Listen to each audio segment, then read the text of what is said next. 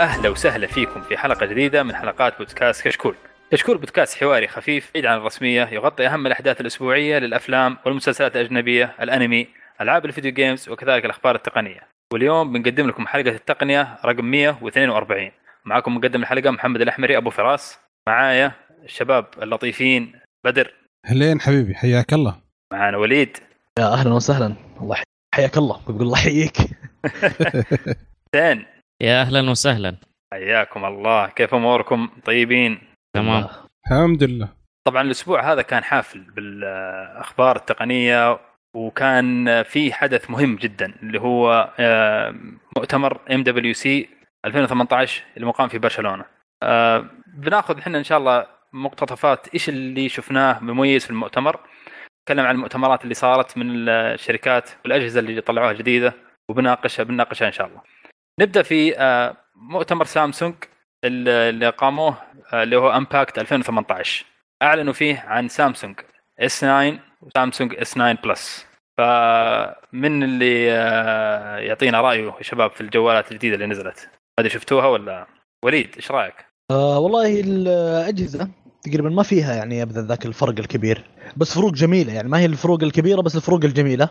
آه عن الجهازهم السابق اللي هو ال S 8 آه، من ناحية تصميم نفس التصميم بس برضو هذه المرة يعني استمعوا لمطالب الجمهور وحطوا البصمة ونقلوها تحت الكاميرا بطريقه عملية أكثر يعني وصار يعني ممكن بدك تمسكها بشكل أفضل يعني. ممتاز ممتاز. أنا صراحة عجبتني التصميم الجديد عجبني حركة بس البصمة لكن أنا أشوف إنه مشابه مرة مرة يعني. ما ما أنا شايف فيه تغيير أو سبب إنه يخليني أغير إذا كان عندي S 8 سبب مقنع. ولا إيش رأيكم؟ بدر؟ أعتقد إن إذا كان عندك اس 8 وما أنت ذاك الاهتمام مرة بالكاميرا فما أحتاج. بس اللي هو الفرق كبير الكاميرا. في فرق كبير التقنية الجديدة اللي سواها في الكاميرا حلوة جدا صراحة. آه، لأن تقدر تغير الفتحة الأبتشر من 2.4 إلى 1.5 بضغطة بزر. فعلى طول تغير العدسة. فهذا يساعد على تصوير يدخل كمية ضوء أكثر آه، يصير حده أكثر. فهذا الفرق الكبير فيه. ممتاز. ممتاز. طيب إحنا ما ما ما عرفنا المواصفات الجوال. في أحد يقدر يعطينا مواصفات كاملة أو نبذة عن الجوال نفسه؟ وش الفروقات بين ال S 9 و S 9 Plus بدر عندك المواصفات؟ أي حبيبي. okay الاختلاف okay حجم الشاشة بقى زي ما هو زي العام الماضي. ال S 9 5.8 ال S 9 Plus 6.2 نفس تقنية الشاشه infinity AMOLED display. بس اللي صار فيه إن الجوالات صارت تدعم صار فيها ستيريو سماعات ستيريو وتدعم Dolby Atmos وهذه تقنيه مرة ممتازة. جدا إيه؟ ممتازة دولبي اتموس و... هذه يدفعون فيها التقنية هذه معلش يدفعون فيها ترى ألوفات عشان يسوونها في البيوت. يعني أنا ما أدري كيف بتكون في الجوال كيف بيطبقون التقنية هذه. لأن الصوت هذا محيطي يجيك حتى الصوت من سماعة تجي من السقف عارف ومن الجنب. يعني فيها سب... ثمانية سماعات تكون. إيه؟ أو تسعة سماعات عفوا.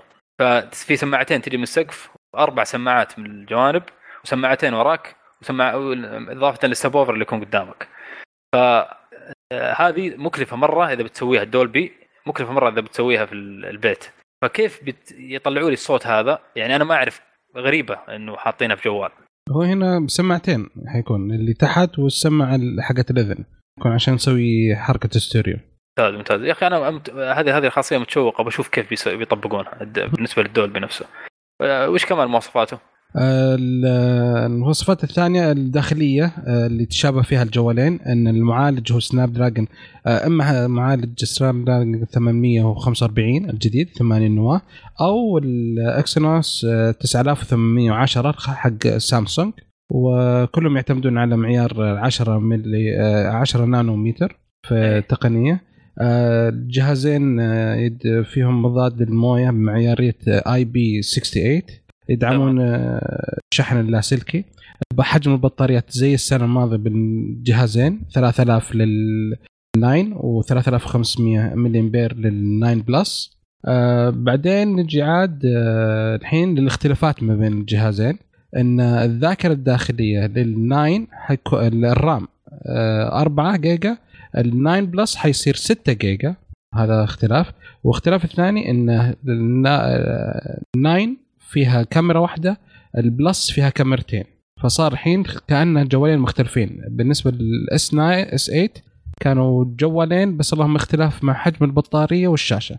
الحين صار لا صار الكاميرات في اختلاف ال RAM فيها اختلاف والبطارية فيها اختلاف وحجم الشاشة. حلو حلو. آه برضو السعر آه اذكروا في ال S 9 بالنسبة للسعودية ال 64 جيجا بايت ب 2999 وال 128 جيجا بايت 3199 وال 256 جيجا بايت 3399 هذه لل S 9 أما ال S 9 Plus 300 عفوا 3399 لنسخة ال 64 جيجا بايت ولنسخة ال 128 جيجا بايت ب 3549 و والنسخة ال 256 جيجا بايت ب 3799 طبعا آه، الشركة آه، سمعت النقد آه، بالنسبة للطلب المسبق بالنسبة لهدايا تسجيل الطلب المسبق وخصصت برضو package جميل جدا للسوق السعودي. آه package مرة مرة جدا جميل. آه تقريبا حلو. مجموع 600 اللي هو 599 ريال. بتجي معاه سماعه speaker AKG وشاحن لاسلكي. آه وبطاقة امتياز وبطاقه امتياز هذه طبعا إحنا قد جربناها مع ال Note 8 تمام؟ حلو. وعندنا العصا سيلفي وشاحن سيارة. هذه بالنسبة للطلب المسبق package جدا جميل يعني. بس still يعني سعره أغلى من ال Note 8 إي جدا أغلى. وبالنسبة يعني أنا بالنسبة لي آه، أشوف يعني ال S Pen بيفرق معي في مميزات جميلة جدا يعني. بيفرق معي آه صحيح صحيح. آه، ال S Pen مرة مرة كويس. آه سماعات ال AKG ترى خرافية ترى. مرة ممتازة. أنا الظاهر حسين يستخدمها ولا؟ حسين انت تستخدم ال A KG؟ أي نعم أنا أستخدم السماعات اللي جاي مع الجوال. طبعا ال Note 8 آه السماعة صراحة جدا ممتازة. مبهرة. صف آه، صفاوه وجميع المواصفات اللي تبغاها وزيادة.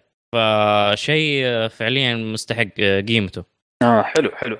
إحنا تكلمنا عن ال aperture lens اللي هي الميزة في الكاميرا هذه. آه ما ما أدري هي عندكم تفصيل الموضوع هذا اللي مو فاهم يعني إيش معنى aperture lens وكيف إيش التقنية هذه اللي خصوصا إنه سامسونج ركز على الشيء هذا مرة يعني في جوالها هذا وبدر إي حبيبي بالنسبة لل حساسات الكاميرا الكاميرا تعتمد فتحة العدسة على كمية الإضاءة اللي تدخلها يساعد أيضا هذا على تحديد التصوير مثلا دقة الوضوح الشاشة. آه، الصورة. فعندما حلو. تكون العدسة آه، كل ما ارتفع رقم العدسة كل ما قلت الفتحة. ف 1.5 أفضل من 2.4 بالنسبة لكميه الإضاءة اللي تدخل. حلو؟ أيه. فالحين الكاميرا فيها الحين في إمكانية إنها تحول بزر من 1.5 عشان تدخل أكبر كمية ممكنة من الإضاءة إلى 2.4 عشان تكون أدق في الحدود والشاربنس وال بالنسبة للتصريح اي فهذه يعني. الميزة الثانية. والثاني شيء بعد فيها سووا فيها تعديلات من ناحية تصوير الفيديو البطيء. فتعدلت لأن صار فيه الحين إمكانية صار فيها ال super speed dual pixel وهذا عشان يساعد الكاميرا في الثبات البصري. والكاميرا زي ما هي بدقتها 12 ميجا زي السنة الماضية بس اللي فيها إنها تسجل ب 4K بعدد فريمات 60 frame في الثانية ويوصل التصوير البطيء فيها إلى 720 frame بعدد فريمات 960 frame بالثانية. دقة التصوير ال 4K تصوير عادي 4K بعدد فريمات 60 التصوير البطيء يصير بدقة 720 p بعدد فريمات 690 وسوت سامسونج ميزة أوه. إضافية بالتصوير هذا إن حاطت ميزة مستشعر الحركه يعني إذا في لقطة تبغى تصورها آه، جهز الجوال تقول له ترى حتصير حركة الحين انتبه. فأول ما يصير حركة هو يصور الفريم لأنه يصور آه، ثانيتين فقط ويمدها إلى ست ثواني. فهذه هي اللي سمعته اللي سمعته أو اللي شفته إنه بس مد ست يضغط لك ستة ثو... آه، عفوا جزء من الثانية يضغط يخليه ستة ثواني لا ثانيتين يحولها إلى ست ثواني ثانيتين من- تصوير أقل من ثانيتين يا بدر okay طيب ممكن إي فهم. يحولها ست ثواني ف إيه. يعني جزء لقطة يبغى لك تاخذ لقطة بس حقه الحركة بالضبط عرفت؟ وعشان كذا. الجهاز هو إيه. هو بنفسه يستشعر انه في لقطة ويبدأ يجهز نفسه يعني يقعد يناظر اللقطه كاملة يجهز إلين ما يشوف اللقطة بدت يكون already يسجل لقطها بعدين يجهزها لك فعشان لا تضيع عليك اللقطة هي حلوة حلوة التصوير البطيء يعني لما تشوفه شيء ر- رهيب خصوصا لما آه، تشوفه في كنت تسوي تلعب شيء معين أو أو تسوي حركة معينة عرفت؟ لكن ال- المشكلة آه، اللي طبعا أغلب الجوالات الآن فيها الميزة هذه. هل تستخدمونها يا شباب ولا لا؟ لا. إي شايف؟ يعني لا. فهذه هذه المشكلة إي. لو برضو هل- صراحة تنفع تنفع. استخدمتوها كذا مرة. لما يكون عندك واحد من أصدقائك بتسوي فيه مقلب أو أوه. شيء زي كذا جدا خرافية. استمتعت فيها بشكل كبير. راعي مقالب انت حسين. آه، لا أنا بس الشخص اللي يوثق. هو اخذت واحد هذا. هو المصيبة الآدمي هذا اللي يوثق.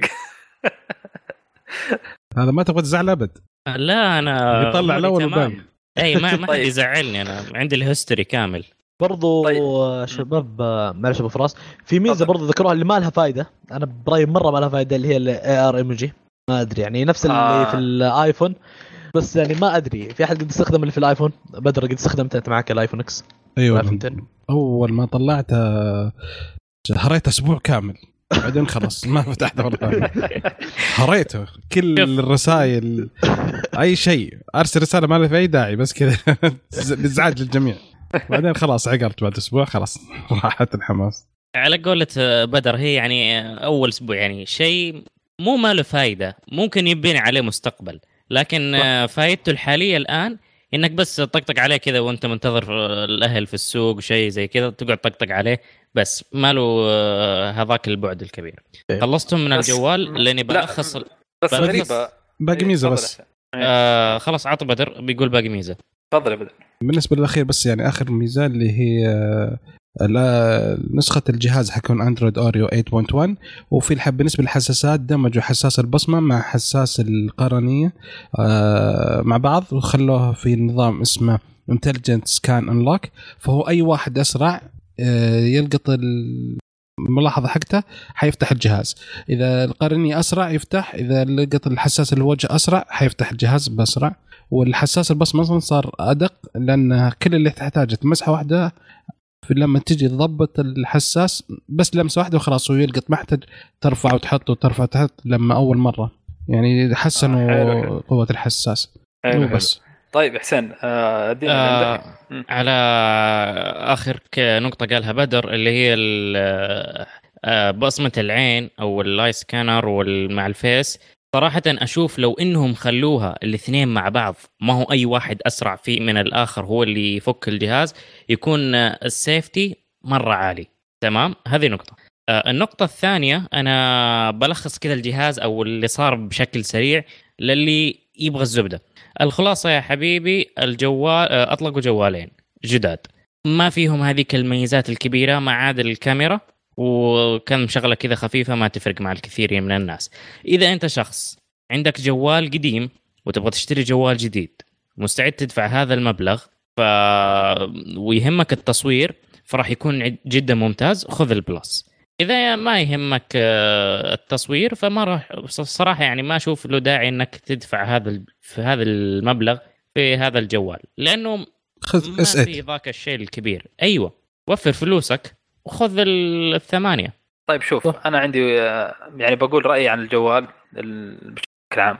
في أشياء ممتازة جدا وجديدة. ال aperture lens ترى هذه ما يمكن الشب... الناس يمكن ما هم عارفين الميزة هذه لأنه يمكن المصورين يقدرون الشيء هذا أكثر. ترى حاجة ميزة ممتازة يعني خصوصا إنها physical يعني أنت تشوف ال lens تشوف كيف العدسة نفسها تصغر وتكبر معك تلاحظها. بعينك. تفرق مع نقطة. اللي بيصور. تفرق مع اللي. بيصور آه، بالذات الص- آه، صور ليلية. بالضبط. الشيء الثاني صراحة ال design حق الجهاز جميل جدا. يعني لا زال من أيام ال S8 لا زال الجهاز آه، من أجمل الأجهزة.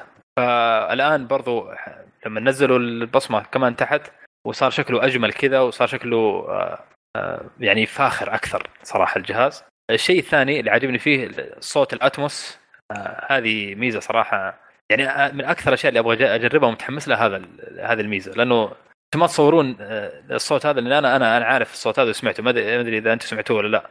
جلست في غرفة فيها أتموس. يعني الصوت غير طبيعي. فكيف بيحطونها في الجوال؟ هذا شيء غريب يعني بيصير. يعني أنا متحمس أبغى أشوف الشيء هذا. آه لا زال يعني صراحة صح إنه انتقال ما في يعني الانتقال من السنة اللي فاتت للسنة هذه ما هو قفزه كبيره أنا أشوف انه قفزه قفزه حلوة يعني صراحة شكرا سامسونج انها فكرت في اشياء خارج الصندوق زي كذا يعني حاولت انها تجدد خصوصا انه الان اغلب الاشياء وصلت تقريبا جدار فما تقدر آه، يعني الافكار احس انها مستهلكه اغلبها فحاولوا يجيبون اشياء بطريقه غير ال AR ال AR هذه الايموجي هذه AR emoji هذه اللي اضافوها صح انها gimmick لكن okay يعني السوق كله متجه للشيء هذا خصوصا بعد ما نزلته الآيفون آه، في الآيفون إكس آه، أبل. فالان خلاص أتوقع إنه أغلب الشركات بيبدون يتوجهون أصلا ال emojis هذه بتبدأ استخدامها بطريقة مختلفة يعني مستقبلا إذا الناس تعودوا على الاشياء الجديده هذه. أه بدر إيش رأيك بشكل عام؟ صح كلامك والله نفس الشيء. المشكلة في نبغى نحاول نبغى أجهزة جديدة مختلفة يعني تطلع عن النورم أو العادي الحين. نبغى شيء شيء مميز شيء مختلف. هذا اللي يلفت الانتباه الحين. خلي الواحد يتحمس. حلو حلو. وليد قول كلمة آه بس انه بس برضو آه، أحب أقول بس آخر شيء. فتحة السماعة موجودة. يا لا زالت عايشة. لا زالت عايشة. والله أنا أتفق معك يعني حاجة حاجة ممتازة صراحة هذه فعلا. إنهم لا زالوا متمسكين فيها في ال design ولا زال فيه آه، ذاكرة صح ولا لا؟ أي نعم أي. فشيء ممتاز يعني. هذا هذه هذه ميزة خرافية ونادر ان تحصلها في جوالات الآن خلاص. يعني ما في إلا سامسونج الظاهر اللي ما في إلا سامسونج متمسك فيها تقريبا اي فشيء ممتاز صراحة. طيب آه ننتقل في المؤتمر اللي بعده. آه مؤتمر هواوي واجهزتهم الجديدة اللي أعلنوا عنها. في أحد عنده فكرة؟ يعطينا تفصيل عن الأجهزة الجديدة اللي نزلوها. وليد عندك الموضوع آه أعلنت آه، هواوي عن آه، هواوي عن آه، اللابتوب الجديد حقها تمام؟ حلو. اللي هو لا إله إلا الله. اللي اسمه ال Mac ال MateBook X Pro تمام؟ اللابتوب بتصميم جدا جميل بس إنه التصميم أتوقع إنه مشابه بحد كبير مرة لأجهزة الماك بوك أي. تمام؟ آه الجهاز برضو يتميز فيه له يعني عندكم برضو اسرد لكم المواصفات واسرد لكم اللي فيه آه السماعات آه السماعتين عندك عندك أربع سماعات تجي فيه. و لا إله إلا الله كلام ضاع مني. هل لك يا شباب؟ رو. أوكي. الكلام ضاع مني ترى. آه. ليه ليه طيب. كذا؟ آه يعني فتح أنت تقول فتحة السماعات نفس اللابتوب؟ اللابتوب فيه أربع سماعات. أربع سماعات. آه أربع سماعات. آه جميلة جدا. الصوت فيه خرافي. آه برضو عندك الكاميرا آه مخفية في أحد الأزرار. وهذا شيء أو مو أحد الأزرار مخفية في ال keyboard. بالتحديد ما بين آه، أزرار ال F اللي فوق في السطر العلوي. آه، جميل لأجل الخصوصية والمنظر العام. آه، مكان الكاميرا استبدلوا أو بالأصح استغنوا عن الكاميرا في المكان العلوي ومن شان يعني يكبرون الشاشة.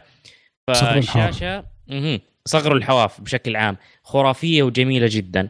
2K عفوا 3K وتدعم اللمس. اللابتوب بشكل عام مواصفاته جبارة. آه، مو جبارة جبارة يعني ممتاز جدا. راس براس مع أجهزة أبل برضو ينافسهم في المجال السعري وهذا شيء مرة سيء. آه، الجهاز آه، أسعاره جدا غالية. تقريبا أقل فئة راح تبدأ من 6000 ريال سعودي. أوبا. نعم مبلغ جامد جدا. يعني تقريبا نفس أجهزة ال Mac لما تنزل يعني. أيوه بالضبط. أمر جميل واللي أنا قاعد أشوفه تقريبا في كل المؤتمرات والحاجات اللي قاعد تطلع في الفترة الحالية إن من ضمن الدول اللي راح تحصل على الإصدار الأول هي السعودية. ممتاز ممتاز. هذا هذا فعلا شيء موضوع شي جميل جدا. وبرضو أعلنوا عن آه، تابلت أو بالأصح هو تابلتين وثالث. آه تابلت الام 5 تقريبا آه بمقاسين شاشة مختلفين وواحد آه فئة pro. الفئة ال pro اللي يميزها إنها تقبل أو معها قلم الحساسية أو التقنية الموجودة فيها هي نفس التقنية الموجودة في أجهزة آه، Wacom أو شركة آه، Wacom هذه شركه لتصنع تابلتات رسم وأقلام رقمية للرسم الرقمي ممتازة جدا وال community الرسامين آه، مضبطتهم مبسوطين. هذه الشركة. حلو حلو حلو حلو. آه أنا شفت التابلت. آه انبسطت صراحة إنه إنه لا, لا لا زال المجال هذا بدوا يعني لا زالوا يحاولون يطورون فيه. عجبني التابلت. وأنا أتوقع أن أسعاره بتكون مناسبة يعني. هواوي دائما تابلتاتهم أسعارها مناسبة للمستهلك العادي يعني. فشيء جميل خصوصا مقاساته مختلفة في موجود متوفر منه مقاسات ومواصفاته جيدة. آه، انبسطت صراحة من التابلت. في أحد بيضيف شيء على هواوي يا شباب؟ وليد؟ آه بس برضو أعلنوا برضو عن آه أول راوتر يدعم ال 5 G هذا بس حبينا نذكره يعني. وأغلب الأنظار المتجهة لل 5 G خلال السنتين القادمة يعني. حلو حلو حلو. عندي تعقيب بسيط على موضوع اللابتوب. آه لابتوب هواوي. آه اللي هو ال Mate آه Pro آه ال Mate X Pro ال keyboard آه ما هو water proof full water proof بس ممكن إذا انكفى عليه موية أو انكب عليه موية كذا خفيفة يمديك تلحق تمسحها قبل ما يخترب معك الجهاز فهذه ميزة جميلة. بالإضافة لأنه المداخل في عندك آه هو أقرب اللي يكون تحديث على الجهاز القديم. إيه. فزودوا مدخل USB A وصار عندك 2 USB C و1 headphone jack ال touch. pad ال touch pad آه، بشكل عام هذا النوعية من ال touch pad أنا ما احبها رأي شخصي طيب أوكي. طيب طيب ننتقل آه، لل- في شيء صراحة هذا هذا خلوه عندي يعني معلش في طبعا في المؤتمر أنا آه، نوكيا أعلنت عن أكثر من آه، جهاز لها لكن صراحة أعلنوا عن جهاز نوكيا 8110 آه، 4 G طبعا اللي ما يعرف إيش الجهاز هذا هذا الجهاز الأيقوني القديم اللي كان اللي أنقذ نيو في فيلم Matrix. إذا أنتم فاكرين. يعني هذا جهاز حلو. أسطوري. ذكرى- التاريخ. له ذكريات أليمة يعني صراحة. الجهاز آه. هذا. اللي هو اللي ينفك اللي يسمونه banana phone اللي ينفك slide على تحت تطلع لك ال ال الأزرار حقت ال- الأرقام. لعبوا علينا صراحة الشيء أيوه فيلم طبعاً. ي- يفتح من نفسه. بالجهاز يوم إيه. شريناه ما يفتح من نفسه لازم تسحب إيه، ال slide. مقلب مقلب. حتى هذا في نفس نفس الشيء ما تقدر تفتحه من نفسه بس يقولون يعني كويس إنه إنه جابوا لك إياه يعني بنسخة محدثة يعني. آه، طبعا الجهاز بي- يجي بذاكره 4 جيجا معالج Snapdragon 205 كاميرا 2 ميجا بكسل ينزل بلونين الأصفر وأسود وبينزل في شهر May إن شاء الله. طبعا بيكون حصري للسوق الأوروبي والصيني في الوقت الحالي. أنا عجبني صراحة الجهاز صراحة ممكن ممكن أخذه كجهاز إضافي. آه، إيش رأيكم يا شباب؟ في أحد عنده تعليق على الجهاز؟ بدر؟ أنا عاجبني خلاص أنا بإذن الله مشتري مشتريه أول شيء لأن السعر أصلا 93 دولار أو شيء زي كذا. سعره رخيص جدا وثاني شيء يعني. إنه آه، حاطين نظام معالج جديد أصلا مو ب آه، نظام تشغيل جديد استخدموه في الجوال يدعم بعض تطبيقات جوجل ويدعم تويتر ويدعم الفيسبوك بسيطة. صراحة إي يعني هذا أنا خ- هذا. بس لو يدعم الواتساب خلاص أنا ببيع السامسونج وأشتري ذا. حلو حلو طيب آه في بعده آه جوالات سوني سوني أعلنوا عن آه جوالات جديدة أخيرا سوني غيروا التصميم حق جوالاتهم. آه نزلوا أعلنوا عن جوالين XZ 2 و XZ 2 Compact من عنده تفصيل الأجهزة يا شباب هذه اللي بيقول المواصفات حقتها؟ بدر. إي حبيبي. سوني نزلت الجهازين. حجم الجهاز الأولاني ال XZ 2 حجم الشاشه 5 إنش. يعتمد على تقنية أو ال ratio 18 إلى 9 full HD LCD الشاشه الكاميرا الخلفيه 19 وحسنوا في تصوير خصوصا بال 4K video recording على 30 frame في الثانية يدعم ال HDR الكاميرا الأمامية 5 ميجا معالج المستخدم 845 الجديد ال memory حتكون 4 جيجا RAM الذاكرة الداخلية 64 جيجا وفيها دعم ال micro SD الأندرويد نظام تشغيل هو حيكون 8.0 Oreo.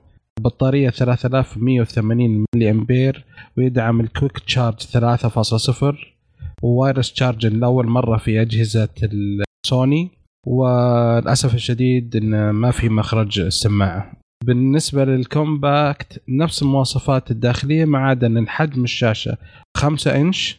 و فقط لا غير. والحجم البطارية 2170 ملي امبير ولا يدعم آه، شحن اللاسلكي طبعا آه، شيء شيء لل- لل- ليش ليش صار كلام على الجوال السوني هذه؟ لأنه من سنين ما غيروا التصميم حقهم.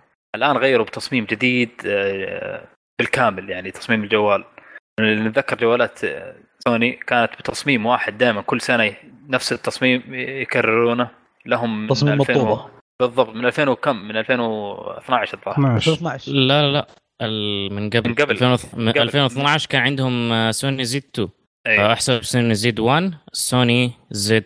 تقريبا أي. آه، 2010 تقدر تقول من 2010 لحد 2018 مات الجهاز مات التصميم أخيرا. إنجاز. أنا عجبني جاز. التصميم الجديد عجبني صراحة. فيه آه، لمسة حلوة. و... ويعني حسيت إنه حسيت إنه سوني عرفت؟ تصميم سوني لكن آه، بنفس الوقت جاي بلمسة جمالية خصوصا الشاشة الأمامية عجبتني آه، كت- كلمة سوني تحت في الطرف يعني حسيت إنه جه- جهاز كذا نظيف ما أدري ليش إيش رأيكم؟ آه، أشوف DNA حق HTC سرقت فعلياً. الكلمة مني ممكن ممكن أيوه إيه، ممكن أتفق معك برضو لكن إيش إيش اللي يثبت لك إنه باقي سوني الشاشة ما هي بالمقاسات الجديدة لا المقاسات جديدة إيه. لا لا. ما هي كليا عندهم اللي فوق واللي تحت المساحة لحد ال bezels. لا نتكلم عن الشاشة نفسها 18 إلى 9 ال ratio لا بس بن- المقاس بالنسبة للجهاز برضو تصميم الجهاز يعني لما تمسكه وتقارنه بالأجهزة اللي قاعدة تنزل حاليا سواء من سامسونج من آه، آيفون آه، بتشوفها نفس آه، قصدي بتشوفها مختلفة بأن ال bezels عندك مرة زايدة عارف أصغر ترى لو قارنت بين الجهازين القديم والجديد في فرق كبير جدا. يعني نقارن مع سامسونج لا ف- لسه فيه بس لما نقارن مع سوني مع سوني آه، أنت يعني. مبهر صراحة الفرق أي من سوني هذا كان إنش كامل من فوق. وإنش كامل تحت. يا رجل إنش إنش. ما أدري إيش المشوار. هذا وش أقل أقل من آه، ثلث إنش. فيعني still فرق كبير. وبرضه سعر الجهاز غالي. سعر الجهاز جدا جدا غالي بالنسبة يعني للمواصفات وال لل... لل- للجوال يعني. مرة مرة غالي. آه، 900 700 دولار لل compact compa- compact أيوه. آه، لا 700 دولار لل ال X 2 وال compact آه، تقريبا ب 600 دولار. شوف ال compact صراحة أهنيهم إنهم باقي ينزلون اجهزه بهذا الحجم الحجم الصغير. في ناس يقول لك أنا أبغى جهاز محترم قوي. بس ما أبغى شاشة كبيرة عرفت؟ في أشخاص أعرفهم آه، تقريبا لحد اليوم لا زال آه، خرب بجواله تمام؟ آه، اللي هو آيفون آه، 5 S تقريبا. رجع اشترى آيفون 5 S لأنه ما فيه جهاز بحجم يقول أنا مبسوط مع شاشة صغيرة حجم جوال صغير أحطه في جيبي وأمشي وأنا مرتاح. ما أبغى بلاطة. حلو حلو حلو. طيب باقي في أحد بيضيف شيء على جوالات سوني يا شباب؟ ولا ننتقل؟ طيب طيب. خلونا ننتقل لل لل- في آه، مجموعة أجهزة آه، نزلت صراحة كانت مثيرة للاهتمام. آه، ما أدري في أحد يبغى عنده جهاز معين عجبه في ال MWC بشكل عام؟ يبغى يتكلم عنه؟ أوكي ما في أحد؟ آه، فيه جوال فيفو Apex شو يا شباب؟ حلو. بدر. حلو. اي حبيبي. هذا صراحة اي شفته هو. هذا مرة مثير صراحة. لأن صح إنها نموذج اولي هو يعتبر لسه. بس آه، شيء يعني تبين إن الشركة شغالة صح بما إن آه، الشركة نفسها فيفو نزلت أول جهاز فيه بصمة مدمجة تحت الشاشة بداية السنة. فهذا الحين ع- راحت خطوة ثانية إن صارت الحجم المنطقة اللي يدعم الشاشة بنص الجوال وأكبر. أول كان في الجهاز الحالي منطقة صغيرة تنور لازم تحط اصبعك الحين صار إيه. مساحة أكبر. ثاني شيء حطوا كل الشاشة الأمامية آه، يعني كلها شاشة ما في بزل. الجهاز يغطي الشاشة تغطي 98% من واجهة الجهاز. بس في حواف ماسكة الشاشة فقط ما في ولا شيء. تصميم و- والج... تصميم الجهاز صراحة غير رهيب، طبيعي. أنا أشوف إنه هذا هذا هذا نقلة يعني لو لو فعلا ما صار ما هو كونسبت الجهاز لأنه إلى الآن إنه هم نزلوه بس كفكرة ما نزلوه كجهاز تهلك أو جهاز للتصنيع. نزلوه بس يورون الناس إيش ممكن يعني ممكن مستقبل مستقبل إيش يفكرون يسوون يعني. آه في حركة حلوة. يعني حتى عند التصوير بما إن المساحة مرة ما في أي مكان نحط فيه العدسه حطوا الكاميرا مدمجة. لما انت وقت التصوير حتطلع من الجهاز من جسم الجهاز الكاميرا تصور بعدين ترجع مرة ثانية. يعني كاميرا مخفية. وحتى منطقة ممتاز، الحساس ممتاز. البصمة حساس البصمة المنطقة تقدر تحط بصمتين مع بعض في نفس الوقت وي يعني يحس يعني يحس فيهم اثنينهم. ما عنده مشكلة. فالتقنية صراحة شيء شيء رائع صراحة. جهاز فيفو خل يعني أيوه ما كانت هي على رادار أي شخص هذا أعتقد إن هالجوال حيلفت انتباه الجميع. أنا أنصح جميع المس- المستمعين صراحة المهتمين يروح يشوف فيديو الفيفو أبيكس يشوف الجهاز هذا. لأنه في فيه آه، فكرة تصميم آه، جديدة وفيه آه، حركات مميزة يعني ما تعودنا عليها في الجوالات. وهذا هذا النقلة اللي نبغاها يعني. هذه الأشياء اللي كنا نبغاها الابتكارات اللي تخلينا نغير مفهوم الجوالات. الآن زي ما إحنا شايفين مواصفات في الجوالات السابقة من سوني ومن هواوي ومثلا من سامسونج وغيرها مواصفات متشابهة تماما. مواصفات التقنيه يعني كمعالج معالج نفسه. سناب دراجون آه، هو ال 845 كل الجوالات الجديدة زي كذا. عندك الرامات أربعة أو ستة كلها زي كذا. عندك ال- الذاكرة 64 نفس الشيء. لا المواصفات الداخلية نفسها بالضبط. وكلهم أندرويد أوريو أو آه، أندرويد 8.0 فنبغى الأفكار اللي زي كذا هي اللي تنعش السوق من جديد. هي اللي بتطلعنا من ال- من ال- الدائرة هذه اللي إحنا نلف فيها. في أحد بيضيف شيء يا شباب على جوال فيفو؟ متى البيع؟ فعليا. آه، مثل البيع أنا أنا شريت. هو concept أنا شريت. لا لا باقي الظهر بدري عليه مرة بدري. والله شوف حركة ال- الكاميرا الأمامية هذه قاعدة تطلع وترجع صراحة جميلة يا أخي. ممتاز ممتاز جدا. ممتاز. أيوه. وبرضو آه، ترى في ال safety كويسة في ال security إيه، عارف؟ صحيح صحيح. ل- لها في ال security مهم. بس آه، ما دام الموضوع فيه سناب شات لا انسى. من جد. طيب آه ننتقل آه، للجوال اللي بعده آه اللي هو جوال انرجايزر الظاهر. آه من من عنده معلومات عن الجهاز هذا يا شباب؟ ظاهر الجوال هذا بطاريته آه، آه 16000 16000 تجلس تجلس خمسة أيام. يقول لك 40 يوم. 40 يوم. 40 يوم الجهاز يقعد في وضع ال standby مو معقول مو معقول. وضع standby مو طبيعي. إيه. هم جابوا بطارية وشبكوا عليها ش- شاشة فقط بس ال- مو بعدين. تعرف يا أخي آه، الجهاز مصيبة. كاميرتين أمامية وكاميرتين خلفية تمام.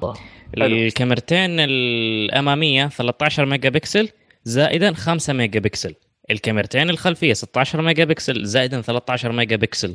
حجم الشاشة آه، 5.99 آه، الرام 6 جيجا. جيجا 6 والذاكرة 128 آه برضو عندك آه، double آه، في شريحتين double SIM 4G يدعم آه، ذاكرة خارجيه يدعم ذاكرة خارجية إلى 256 جيجا هذا حجم ح- حجمه كيف بيكون يكون ك- كأنه حجمه ضخم. كذا أشيله حج- أنا. حج- ضخم إيه. جدا ضخم حجمه ضخم ترى صراحة.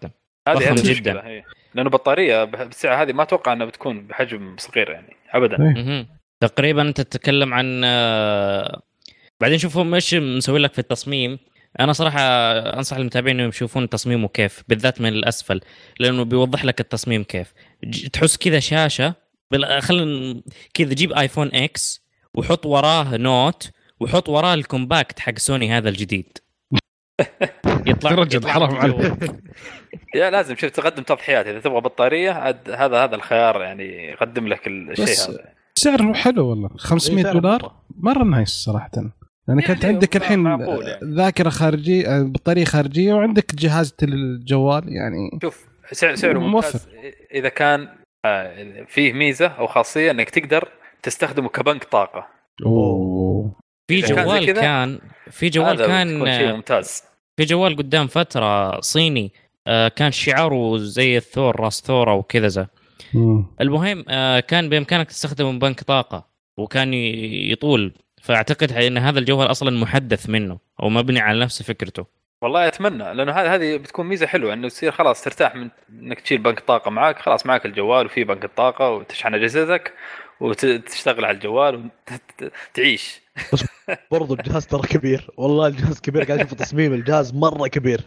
من ناحية عرض ومن ناحية طول. حرفيا بتشيل معاك طوبة بتحطها في جيبك. من جد. ما هي بلاطة طوبة هذه بتحطها في جيبك.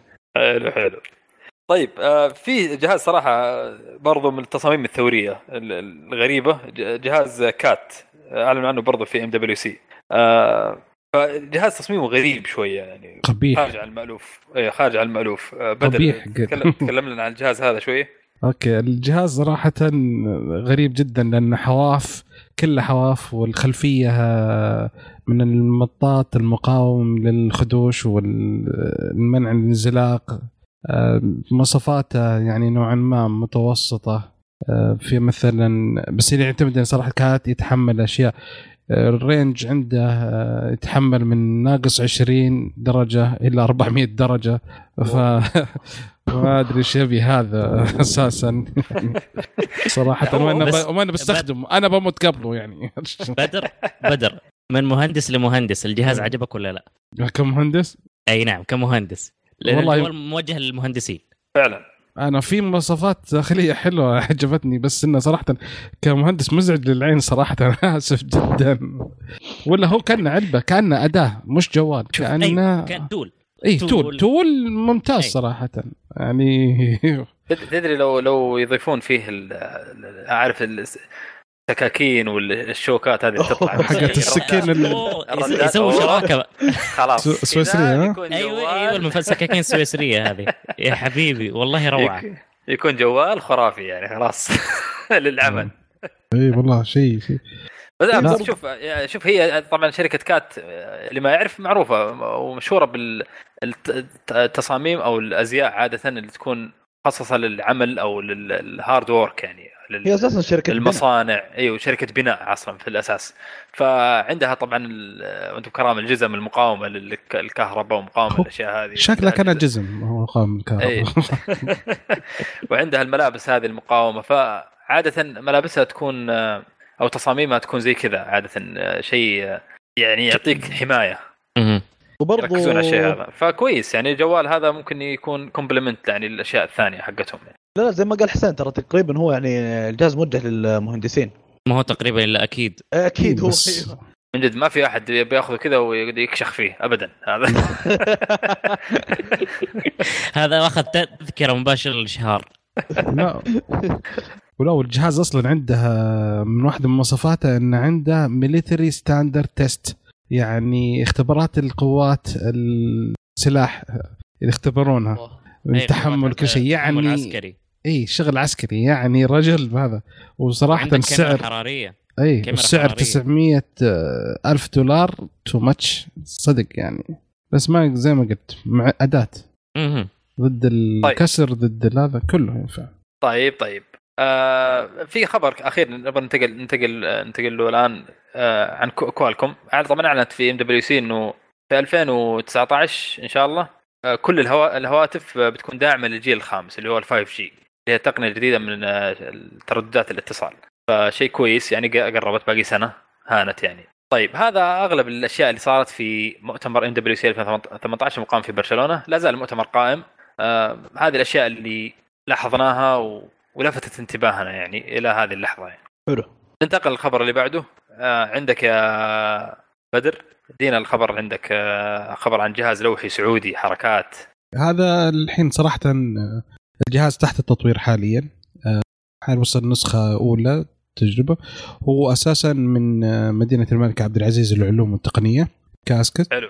وحاليا اسم الجهاز حيكون كتاب KTAB هو مشروع لوحي. إن شاء الله حيكون بس هدفهم مو بس كجهاز لوحي. هدفهم إنه يكون آه، منصة كاملة. يعني جالسين آه، واجهه المستخدم كلهم يطورونها ويطب يحاولون يعدلون فيها يحاولون إنها موجهة آه، الكامل يصير. كل أجهزة كل الكتب أو البرامج الموجوده في الجامعة تكون موجودة وليس موجه للجامعة فقط حتى موجهة وليس موجهة للسعودية فقط هي موجهة لدول الخليج كلها. ففي ممتاز. فريق سعودي آه، متحمس إنه يحقق الأهداف ودهم واحدة من الأهداف حقتهم إنه يكون حتى التصنيع في السعودية. مواصفاته حلوة. بس زي ما قلنا هذا مرحلة يعني التطوير الحين فممكن تتغير المواصفات أفضل. بس إنه كفكرة ممتازة يعني تخيل كل الكتب الموجودة تلقاها في التابلت هذا على حسب جامعتك على حسب تخصصك تلقى كتبك موجودة. بعدين هو موجه يعني مو للاستخدام الشخصي والاستخدام يعني ك كتاب عادي ومستخدم للتعليم. آه نعم. يعني يصير في دعم أصلا عشان يكون توزيع وانتشار وزي كذا. وهذا صراحة شيء حلو جدا. هو اسمه كت- كتاب كذا اسم ال- المنتج نفسه. TAB كتاب. إيه كتاب. بس تكون ال- البرامج هذه والكتب منزلة فيه مسبقا ولا يكون في store معين؟ آه، ممكن أنزل منه. وعلى حسب توجهك أنت الحين يعني آه، وش اللي توجهه وش الأشياء وش اللي حتكون موجودة فيه. يعني في برامج معينة محطوطة فيه أساسا الأساسية مثل حاسب من حاسب وزي كذا. فيها بس تبغى مثلا المرحلة أطفال تقدر تلقى فيه برامج خاصة محطوطه لك. يعني على حسب التوزيع. أنت قبل ما تأخذ الجهاز تقول لهم أنا أبغى جهاز. آه، يعني هذه الفكرة اللي فهمتها. يقول أنا أبغى جهاز في مرحله ابتدائية. يعطوك جهاز يكون فيه سوفت وير البرامج كلها نازلة فيه آه، المناهج كلها موجودة. تقول لا والله أبغى أبغى الكتاب بس أبغى الجامعة جامعة آه، فهد وأبغى يكون فيها تخصص الهندسة. فتكون تلقى كل المناهج حقتك موجودة هناك فيها. حلو حلو حلو حلو. والله شيء جميل و... ونتمنى له صراحة التوفيق صراحة. طيب ننتقل للخبر اللي بعده. آه، حسين ادينا الخبر. الخبر الجميل يا عزيزي. آه، تم الإعلان آه، بشكل آه، رسمي أن آه، مساعد جوجل وجوجل آه، store راح تتوفر في 52 بلد و25 لغة. في حلو في آه، عام 2018 من ضمنها من ضمن هذه البلدان المملكة العربية السعودية يعني خلاص حيكون عندها رسمي بالإضافة حلو حلو آه، إلى دعم اللغة. ممتاز، إيش ممتاز. هو جوجل آه، store أو نوضح له لل- للشباب. ممكن اللي سمعوا الحلقة اللي فاتت آه، كان من ضمن الأسئلة آه، هل آه، أجهزة جوجل موجودة عندنا أو مدعومة رسميا؟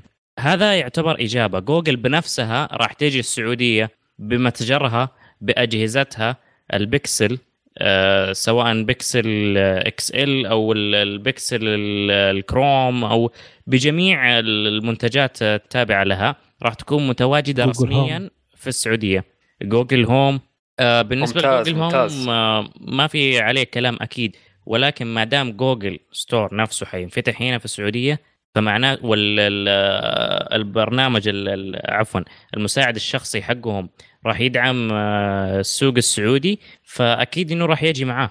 ممتاز ممتاز. وقريب يعني 2018 يعني خلاص نحن في 2018 فان شاء الله إنه أيوة، في ما راح الشهور تغلق. القادمة يعني. أيوه ما إيه. راح تغلق السنة اللي يكون إن شاء الله موجود وشغال. والله ممتاز شيء جميل صراحة. طيب ال- الخبر اللي بعده عندك يا وليد؟ آه الخبر اللي بعده؟ أدينا. أيوه تمام. آه عندنا هيئة الاتصالات آه تقول لنا إنه ال 5G إن شاء الله بيتاح عندنا. خلال آه بعد عامين مو خلال عامين بعد عامين بالضبط. ممتاز ف- ممتاز. يعني إحنا شايفين الحين ال 5G محض آه، أنظار الشركات. هواوي أعلنت وكوالكم برضو أعلنت. آه، يعني آه، برضو ممكن بالضبط. الأجهزة القادمة كلها راح تدعم ال 5G فحلو إنه يكون في يعني تقريبا إنه يعني ما ما يكون في تأخير بعد عامين تقريبا يعني وقت معقول يعني إنه يكون في 5G في المملكة. إيش إيش ال- ال- يمكن اللي ما يعرف إيش ال 5G إيش إيش كيف تأثيره؟ هل في أحد عنده فكرة يا شباب يقدر يعطينا إيش ال 5G بالضبط؟ ال 5G يا عزيزي أنا مو بقول لك تأثيره أنا بقول لك في إيش ممكن يفيد بشكل عام راح يفيد آه، في الانترنت الأشياء السيارات الذكية اللي راح تعتمد على الإنترنت بالقيادة الذاتية آه، صحيح. بهذا المفهوم أو هذا المنظور هذا اللي يخدمها ال 5G بشكل آه، عام. آه، برضه آه، معناته سرعات أكثر في نقل البيانات. برضو يعني معلومة كذا على السريع بال 5G له فترة يختبر إنه. برضو ستوكهولم اللي هي في السويد هي أول مدينة راح تتغطى بال 5G وفي في العام الحالي في 2018 والسبب يا عزيزي من شان آه، السيارات آه، آلية القيادة أو ذاتية القيادة يستخدمونها هناك يعني بكثرة يعني. آه، عندهم فولفو وأريكسون هذه الشركتين هم اللي شغالين على تطوير آه، نظام آه، وسائل الترفيه في السيارات ذاتية القيادة ونظام السيارات الذاتية القيادة بحيث إنه تقريبا. راح يكون عندهم مركز آه زي ما تقول آه مركز يدير العملية هذه بحيث جميل، إنها تكون جميل. أكثر آه سلامة. هو بنوصل إن شاء الله بنصير أفضل منهم بإذن الله في السنين القادمة. لكن آه، إن شاء الله آه. مع التطور ومع الرؤ... مع الرؤية بإذن الله نصير أفضل وأفضل من الدول الأوروبية خصوصا مع إن- افتتاح المدن الذكية الجديدة نيوم وغيرها المشاريع اللي صايرة في البلد. فمتفائلين. خير إن شاء الله. إن شاء الله. طيب آه، بدر. إيش رأيك تدينا في في iOS صار عندهم مشكلة مدري تسريب مدري إيش إيش الهرجة بالضبط؟ أيوه. في أحد موظفين آبل آه، الصغار بحركة يبغى يدعم آه، فئة ال jailbreak حصل على نسخة من iOS اللي هي يسمى الشفرة المصدرية اللي هي ال iBoot وهي المسؤوله عن آه، أول ما يشتغل الجهاز أول ما يشتغل النظام يشتغل آه، يسمونه آه، تتحقق آه، تأكد من صلاحية النظام عند التشغيل أو الإقلاع startup فالنسخة اللي تسربت هي تعود إلى ال iOS 9.3 ومش كاملة الملفات وكان يعني نزلت على GitHub منصة GitHub وحاولت ابل ان تدخل وتمنع النسخة ولكن كان already ما شاء الله انطلقوا الناس. على طول،. هذا ما- إي ما في. ثواني.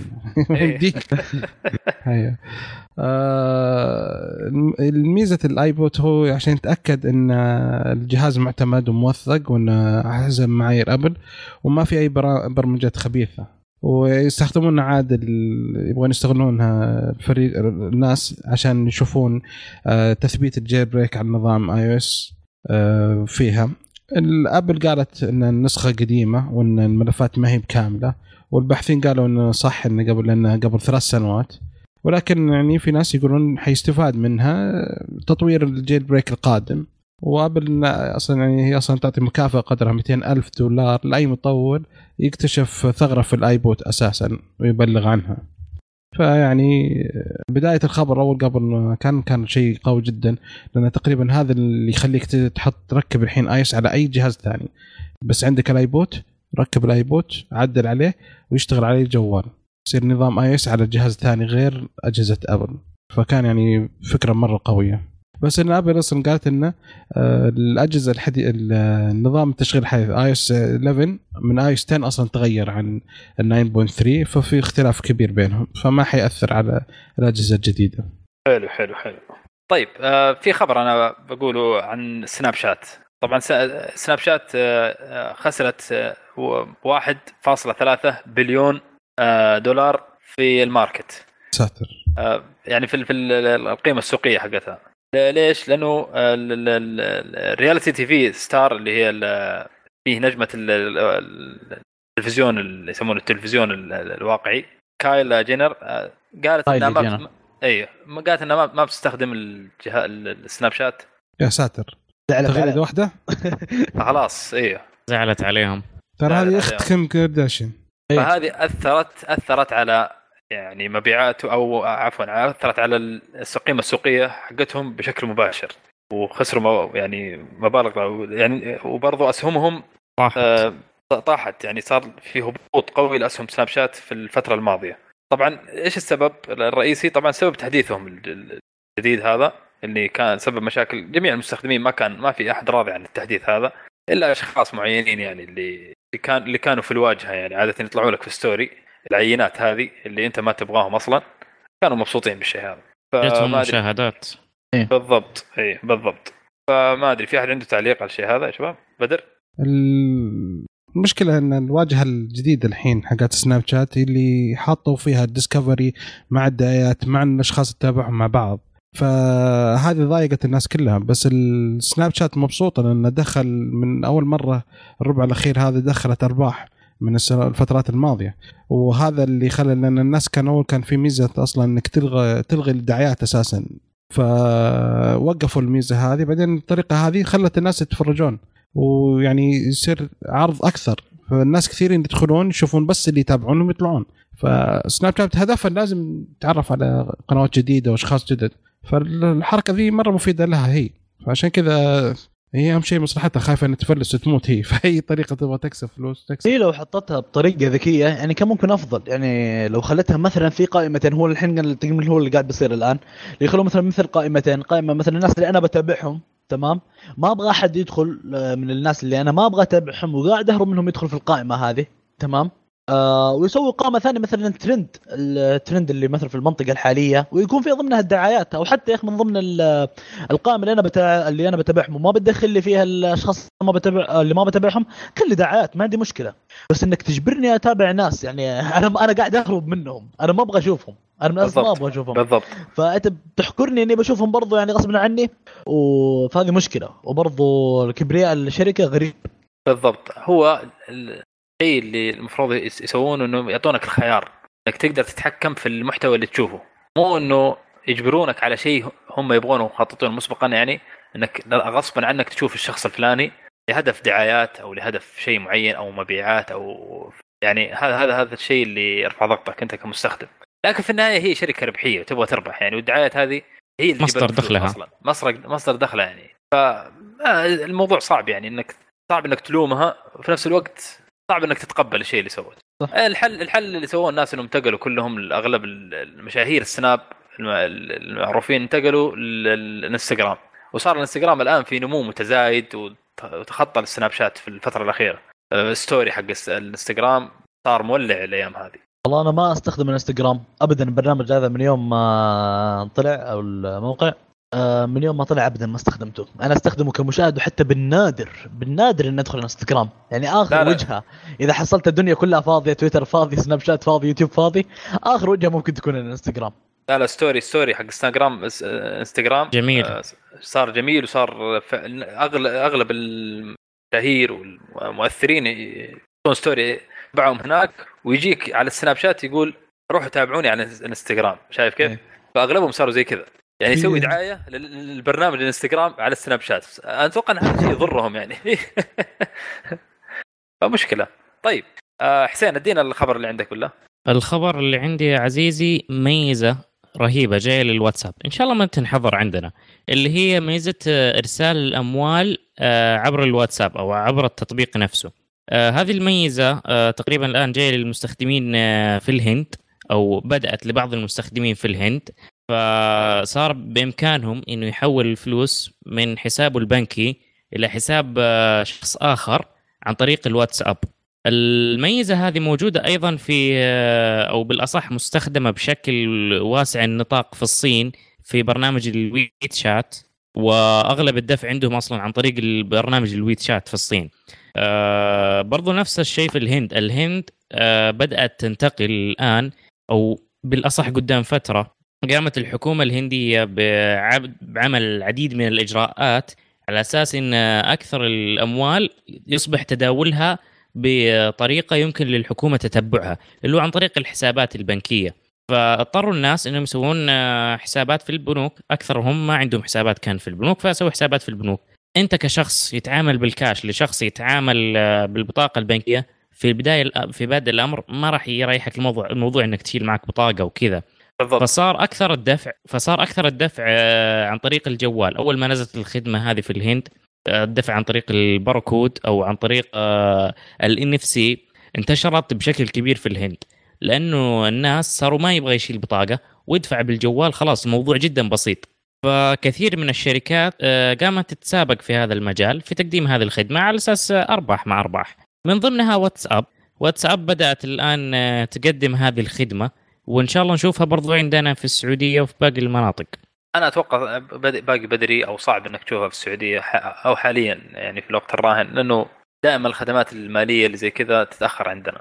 لكن إن شاء الله إن شاء الله نستقبل نشوف أشياء زي كذا كثير يعني. طيب ننتقل الخبر اللي بعده. آخر خبر عندنا عندك يا وليد. إن شاء الله ختامها آه. مسك. بإذن الله. عندنا تقرير قائمة آه، أكثر آه، ال- أكثر ال- أو أخطر الهواتف من ناحية الاشعاع وأفضلها تمام؟ ممتاز طبعاً أنا متحمس القائمه هذه صراحة. هذه بتعجب الأمهات كثيرة. جدا. آه، طبعا الأشعة هذه تأثيرها بتزيد الحرارة في الرأس في خلال المكالمة تمام؟ وطبعا تفرق من عمر الشخص آه، ومن آه، من عمر الشخص من مثلا عمره خمسة سنوات عشر سنوات أو شخص بالغ أو شخص كبير تختلف آه، درجة التأثير تمام؟ آه. عندنا الخمسة إحنا الخمسة اللي هي الاسوء ناحية الإشعاع أو المضرة أكثر من ناحية الإشعاع عندنا على رأس القائمة OnePlus 5 T أوه. نار. هذا بدر بح... هذا بحرق. آه وعندنا المركز ال- طبعا إحنا من من الأول تمام؟ المركز الثاني بالخطورة هو الهواوي Mate 9 أنا هواوي. غريبة يعني. آه بعد عندنا ال Nokia Lumia 630 آه وبعدها عندنا الهواوي P 9 Plus. هواوي برضو ما زالت يعني ماخذ المراكز الأولى.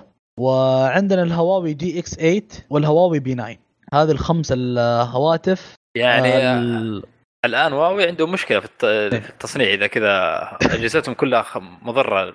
آه هذا بالنسبة. للهواوي. هذا بالنسبة لل- للاسوء تمام؟ اي وعندنا برضو موجودة ترى في القائمة بس بالنسبة للعشرة عندنا الآيفون 8 والآيفون 10 آه لا، عفوا الآيفون آه، 7 موجوده في القائمه بس ما علينا علينا بالخمسه الأوائل. آه. وعندنا بعدين الأفضل آه من ناحية ضعف آه ضعف نسبة الإشعاع اللي هي تكون الأفضل. عندنا في المركز الأول اللي هي سونيا. سونيا عفوا سونيا. سونيا شكلك تلعب-؟ شكلك تلعب مورتال كومبات حلو الكلجة دي. عندنا إيه. سوني إكسبيريا. M5 هذا أفضل شيء. هذا الأفضل. تمام؟ ب... M5. اللي هي نسبه ال M5 إيه؟ عمر احد آه. شاف M5 أساس؟ والله ما أنا ما قد شفتها في عندهم فئات ال M والتي هذه نادرا ما تشوفها عندنا. هذه بس أتأكد بس. السوق الآسيوي بتكون طيب اغلبها مهم. وعندنا سامسونج جالاكسي نوت 8 في المركز الثاني من الأفضل. وعندنا سامسونج جالاكسي S7 آه عفوا S6 Edge Plus تمام؟ حلو. وعندنا في المركز الرابع الجوجل بيكسل XL وأخيرا في المركز الخامس سامسونج جالاكسي S8 Plus ممتاز ممتاز يعني سامسونج آه، خيار ممتاز للأمهات للأمهات عليك. يا سلام، إيه. وهواوي يبعدوا عنها إيه. لا والله قائمه مثيره للاهتمام صراحة الله يعطيك العافية يا وليد يعني الله يعافيك. معلومة جدا مفيدة صراحة واللي فعلا في ناس ترى يبحثون عن أشياء تكون ما هي مضرة وقليله الاشاعات. فيها يعني يكون عندهم حالات معينة فكويسة يعني لهم يعني القائمة هذه. جميل. حلو حلو. الله يعطيكم ألف عافية. كيف كذا انتهينا من فقرة الأخبار. ننتقل الآن للفقرة اللي بعدها فقرة موضوع الحلقة. تن ترنا. ترين. يا سلام يا سلام عليكم. موضوعنا اليوم عن عملة البيتكوين. ما هي البيتكوين؟ وما هي آثار البيتكوين؟ كيف الناس يطلعون البيتكوين هذه. إن شاء الله هذه الجوانب كلها بنحاول نناقشها نشرح إيش البيتكوين بالضبط. آه فنبغى واحد كذا رهيب. آه حسين يقولون أنت عندك ما شاء الله عملات بيتكوين وحركات وصرت آه تداولها في السوق السوداء. صحيح الكلام هذا؟ إشاعات مغرضة إشاعات مغرضة. آه يا عزيزي البيتكوين خلينا نبدأ من أساسها. آه واحد محترم. ياباني سوى بحث. تقريبا كانت ورقته الجامعية للمرحلة الدكتوراه أو شيء زي كذا ماني متأكد من هذا. لكنه سوى بحث ورفعه على الإنترنت. ورقة البحث هذه اللي سوى فيها تكلم فيها عن عملة رقمية آه التشفير حقها كيف يكون آه إيش ممكن جوانبها. يتحدث عنها بشكل عام. جاء واحد الله يهديه ويصلحه أسوأ منه وأخذ الورقة البحث هذه وطبقها. طبقها بخبرته. فنكب الشعب ونكب دول. الآن آه، عملة البيتكوين هي عملة أو عملة رقمية. آه، طريقة تداولها عن طريق تكون عندك آه، محفظة بيتكوين. بعدين فيه طريقتين لشراء أو الحصول على العملة. إما عن طريق التعدين وهو الآن تقريبا انتهى. ثانيا عندك عن طريق شرائها تشتريها بعملة واقعية. بدولار بريال على حسب السمسار أو على حسب الشخص اللي أنت رايح تشتري منه العملة. آه، جت فترة سيئة جدا آه، صارت البيتكوين فقاعة. فجأة بدأ الكل يتكلم عن بيتكوين. طلعت إعلانات البيتكوين في كل مكان. صار الجميع يشتري بيتكوين. آه، بيتكوين بيتكوين بيتكوين في أحلامك بيتكوين في كوابيسك بيتكوين في ال class بيتكوين في المطعم بيتكوين في كل مكان. متى متى متى بدأت السالفة هذه حق البيتكوين عام كم بالضبط بدأ ال- الهوس حق البيتكوين؟ تقريبا تقدر تقول هوس البيتكوين أو الفقاعة بدأت في ال 2017 تقريبا. بس هي من من متى بدأوا الناس ينقبون هي- عنها أو بداياتها يعني باختصار بدايتها- متى متى راحت عليك ال 75 عملة؟ راحت علي قديم. يا رجال خلاص. ليه أنا ليه أنا ابو فراس. احاول أنسى. أنا أحاول أنسى يا أخي. يفترض أنت طبعا يفترض إنه حسين ملياردير الآن ما شاء الله. كان عنده 75 وراحت ما كان في غمضة عين. راحت في غمضة عين ما شاء الله. فايش صار لك بالضبط أنت يا حسين؟ أنت نقبت عنها ك- كيف طريق كيف سويت إيش سويت بالضبط؟ يعني كيف الناس يقدرون ينقبون عن العملة هذه؟ طريقة التنقيب يا عزيزي ال- الطريقة السابقة اللي هو أنت مثلا تخش على موقع تعدين تمام يبدأ الموقع هذا آه، بشكل عام يعني هو. انت إيش- أنت إيش- إيش كشخص الموقع؟ عادي إيش الموقع بالضبط يعني كيف موقع تعدين يعني أنا ماني فاهم إيش معنى موقع تعدين إيش إيش تسوي بالضبط في الموقع هذا هل هو موقع عادي كذا WW. حاجة زي كذا ولا كيف بالضبط آه بشرح لك بشكل عام إيه. آه الموقع هذا آه يكون مربوط بقاعدة بيانات تمام هي مواقع يس- معينة أيوة. للبيتكوين. إيه.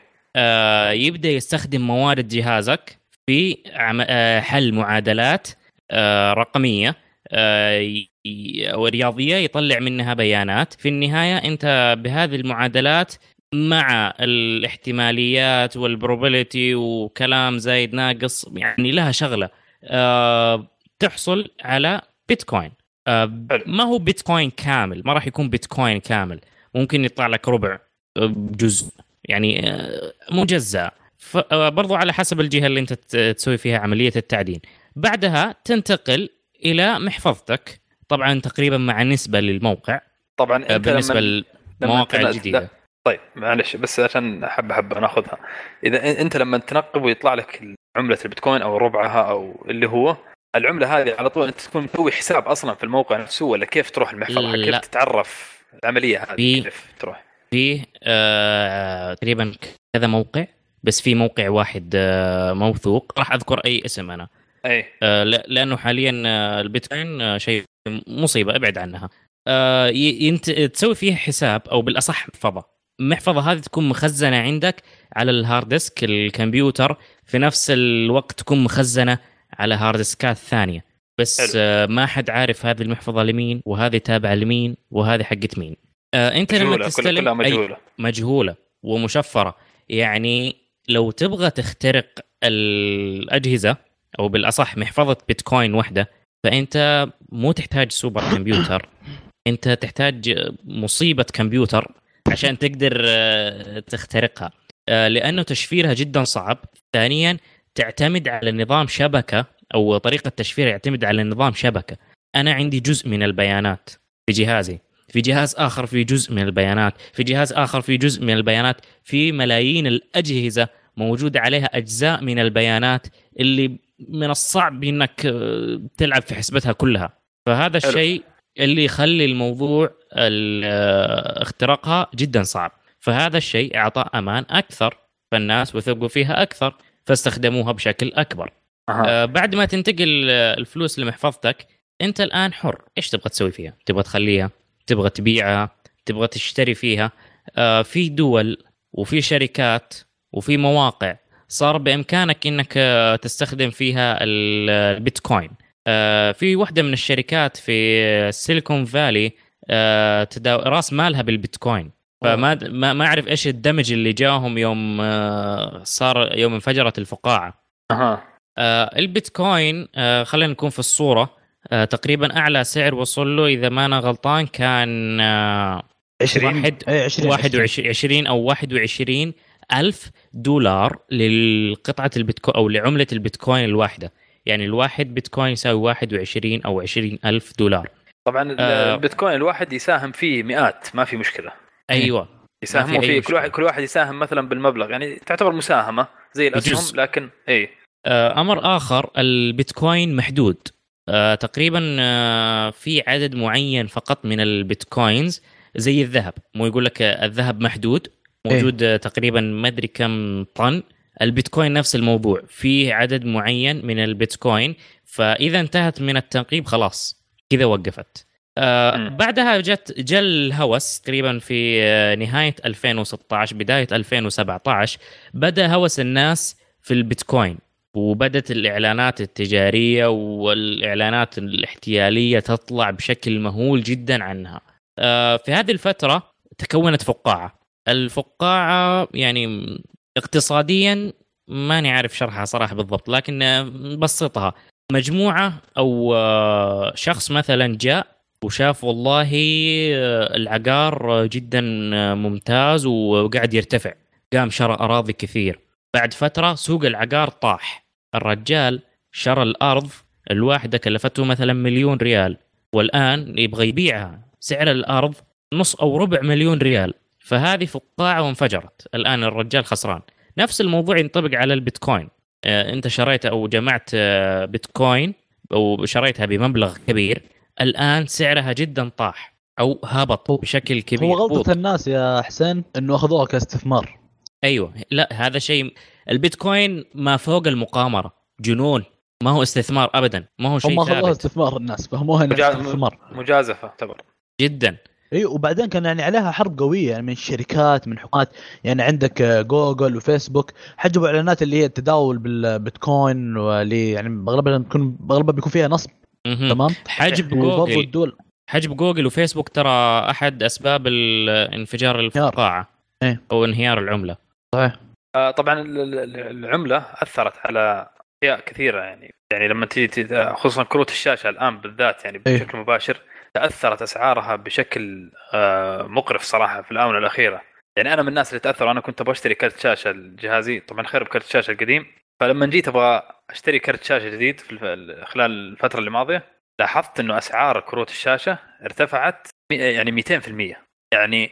الكرت اللي اللي كان- اللي كان قيمته 700 دولار صار قيمته 1400 مم. تخيل مظبوط. يعني تخيل ال- ال- ال- الفرق ال- 100% الفرق. فكرك هذا فشيء شيء شيء غير طبيعي شيء يقهر. يعني فعلا شيء يقهر. وبرضه ضر اللي الشركات صاروا اللي- الناس إيوه إيش السبب؟ إنه الناس يجيك اللي المنقبين يشت- يشتري كروت 20 كرت 30 كرت عارف؟ ويخليها خلاص يرصها جنب بعض ويخليها تنقب. بس. عن ال... اللي در- لدرجة إنه حتى الآن الكروت صار فيها آه، يعني صارت الشركات ما تقدر تلبي الاحتياجات السوق. عشان كذا ارتفعت وارتفعت أسعار الكروت في السوق السوداء. يصير الواحد يشتري كرت من الشركة من ال... من ال... بسعره الأصلي ويروح يط- يطلع يبيعه برا بأسعار خيالية فلكية والناس تشتري منه. المراقبين ذولا يشترون ما عندهم أي مشكلة. فعشان هذا اللي كز... هذا اللي خلى الأسعار الكروت ترتفع لا، وبرضو- رقيب ولا حسيب. إيه. وبرضه شركات كروت الشاشة غلطت غلطة يعني غبية. أي. غلطت يعني ما هي غلطة يعني ما هي بمستواهم. إنه جو بعض المنقبين قالوا إن إحنا بنشتريها منكم آه، بسعر آه، يعني بسعركم مع ربح مع الربح الهامش. تمام مع سعر يعني بسعر التكلفة مع الربح الهامش خاص فيكم ما أي. نبغى آه، مثلا اللي هي تكلفة الدعاية والإعلان اللي بتدخل آه، في مسألة السعر فبياخذوها بسعر أقل من سعر البيع الطبيعي للس- للشركة لأنه الشركة بتقول آه إحنا بنوفر أوكي إحنا حنوفر آه، مثلا الإعلان حنوفر مثلا التوزيع يعني آه، سعر. الجملة تقريبا أي سعر أيوه. الجملة أي. عاملوهم على أنهم آه، بائع محل بائع مستقل زي مثلا أيوه. لما مثلا جرير تكلم إنفيديا وال- أو MSI إحنا نبغى كروت من عندكم بنشتري منكم هذا المنتج وبالتالي بتعطونا بسعر الجملة. إيه. مع هامش الربح ال- بدون الدعايات بدون أيه. إلى آخره. هذا هو. وبرضه كان في تخوف كبير من الحكومات يعني. الحكومات إحنا بتقول يعني ال- العملة بتتداول يعني تحت نظر لا شخص. نظر لا أحد. إنه العملة بتكون يوم عندي ويوم بتكون عند شخص فلاني أنا ما أعرف من هو بس أنا أعطيته اياها وما أعرف من هو ولا أحد بيعرف من هو اللي مع العملة أساسا يعني. بالضبط. الشبكة كلها إنه في مجهولة. عملة معه إي شبكة مجهولة كليا. وما فيها يعني لا آه، مثلا شخص متحكم بالعملة. العملة مفتوحة كليا يعني لل- للعامة. بالضبط. آه، طبعا ليش ليش كروت الشاشة عليها الطلب؟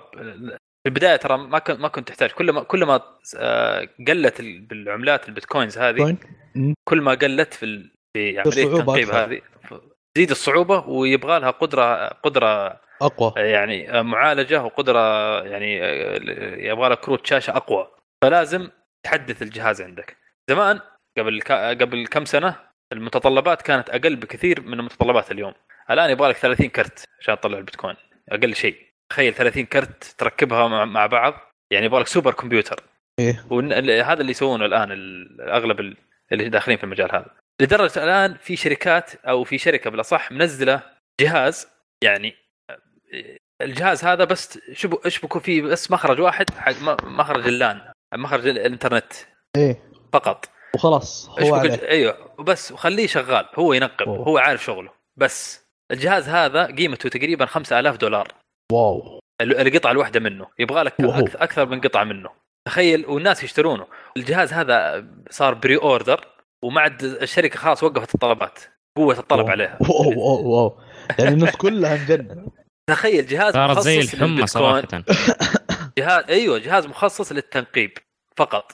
فشيء جنون جنون فعلا. وبرضه يتطلب التنقيب طاقة كهربائية عالية جدا جدا جدا عالية لدرجة إنه المنقبين يقول لك إنه يروحوا على أماكن اللي هي اللي أقل التكلفات أقل تكلفة كهرباء في العالم إنه في يروحوا بعضهم على بالضبط. جبال في الصين عشان ينقبوا يحطوا أجهزتهم هناك وينقبوا عن البيتكوين ف آه، حاليا آه، بعد الدروب اللي صار طاحت تقريبا في البداية طاحت من 21000 إلى 17000 تقريبا أو بعد سقوط العملة الآن إيش إيش صار وضعها؟ آه شوف على موقع ما آه، ما وصلت 6000 تقريبا ما وصلت؟ إلا وصلت 6000 حاليا وصلت- ح- وصلت 6000 وصلت 6 بالاصح وصلت هنا على كم؟ وصلت 6000 فاصلة 6393 سعرها الحالي الآن آه، هو 10219 يعني نزلت وطلعت شوية. أيوه نزلت وطلعت شوية. الآن هي نزلت. طلعت قدام كم؟ يوم بتاريخ 20 20 2 آه، ميلادي طبعا كان سعرها 11 فاصلة 416 11416 الآن سعرها 10242 أنا قدام ال- السوق دايركت وأسباب الهبوط يعني زي ما قلنا حرب الحكومات عليها. الحكومات يبغوا يكونوا يعني تبغى يكون مراقبة على ال على ال تذكر العملة. تذكر أيوه أيوه. تذكر آه، الفيروس اللي ضرب الفديه ايوانا كراي إيه. آه، تقريبا كانوا طالبين بالبيتكوين عشان ينفك. 300 300 و250 أتوقع بيتكوين. آه، في وقتها تقريبا كان البيتكوين الواحد ب 7000 أو ب 10000 دولار. أوه. مبلغ جامد. مبلغ مرة جامد. طيب الآن إيش إيش إيش تنصحون يا حسين؟ إيش تنصح الناس يعني؟ هل تنصحهم ما حد خلاص يغضون ال- يعني النظر عن الموضوع هذا ولا تنصح إنه إذا اللي عنده قدرة مثلا تنصحه يدخل في المجال هذا؟ والله إذا أنت إنسان مجنون عندك فلوس فاضي لا مبالي ما ما راح عندك لا تفرق مبالاه. معاك. أيوه ما راح تفرق معك ابدا. ليش لا؟ interesting خش. أما إذا أنت يعني آه، شايف الوضع آه، محتاج شوية control وكذا لا لا حبيبي.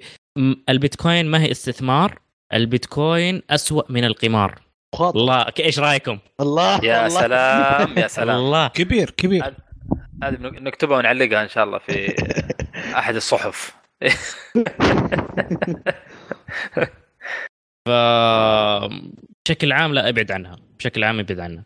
وبعدين حتى أنا عمليات النصب اللي فيها كبيرة كبيرة كبيرة. يعني مواقع اللي بتقدم لك اللي بتقول لك إنه آه بنجيب لك البيتكوين ونبيع لك البيتكوين أغلبها نصب إذا مو كلها يعني. أغلب أغلبها نصب وإيش؟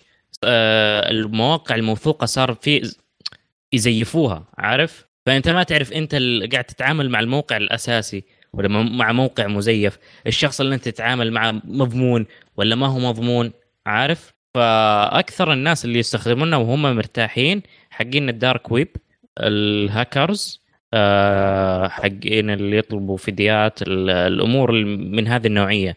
آه، بشكل عام العملة ابدا ما هي ثابتة ولا هي مستقرة وعملة ما هي مستقرة عملة ما هي مضمونة ما حد بيقرب منها. وعليها مخاوف كبيرة برضه. بدر. طبعا خل- خليك خليك في السليم ولا تدخل الأشياء المشبوهة بشكل عام يعني إلا إذا كنت يعني شخص مجازف وعندك القدرة المادية وعندك الوقت وعندك المعرفة في الموضوع هذا. يعني لا تدخل لو أنت عارف إيش تسوي لأنه احتمال كبير إنه ينضحك عليك كثير خصوصا في الأمور التعاملات هذه المجهولة. حاول إنك إذا ما عندك خبرة كافية لا تدخل. يعني هذه نصيحة يعني. نبغى نسمع رأي بدر. آه والله صراحة شباب أنا استفدت منكم. لأن أنا عندي لا خبرة ولا وقت ولا رأس مال. فأشكركم على النصيحة. الله يجزاكم خير. لا صراحة عطاك من الأخير.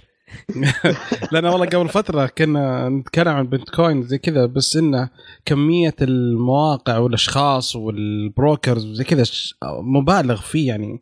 حنا نجيب لك ونعطيك ونوز... طيب ليش ما تجيب لنفسك أنت؟ يعني إذا أنت لو واحد يلقى هذا ما حيجي يوزع يقول يسكت على نفسه صح ولا لا؟ فهذا الشيء اللي خلى الواحد صدق. وكلامكم يعني نوعا ما وضح كثير الله يعطيكم العافية. نقاش جدا رائع. استفدت منه كثير الله يعطيكم العافية. حلو حلو حلو. الله يعطيكم ألف عافية. صراحة يعطيك العافية حسين. يعني أنت اللي مسكت الدفة ما قصرت. الله يسلمك. وقلت لها نجوم وقلت لها نجوم الأسطورية تتعلق إن شاء الله في أعلى المباني بإذن الله يعني. لا لا حسين عنده آلام وعنده خبرات في البيتكوين. أيوه ما معوض بس- خير. انت أنت كان عندك إن شاء الله. 75 بيتكوين وراحت. هي ليش؟ لأن ما... طبعا هذه النقطة ما تكلمنا عنها إنها تكون مربوطة بنفس الجهاز. ما يمديك تنقل على هي الحساب محفظة. يعني. هي محفظة. هي محفظة تمام. أنا لا أذكر أي شيء عنها بتاتا. بس بتاتا كان- البتة كانت مربوطة بحساب آه، ظهر في laptop ك وال laptop انحرق ولا أي مربوطة بحساب في hard disk كان عندي على ال desktop بعدين صار على اللابتوب بعدين صار في الزبالة.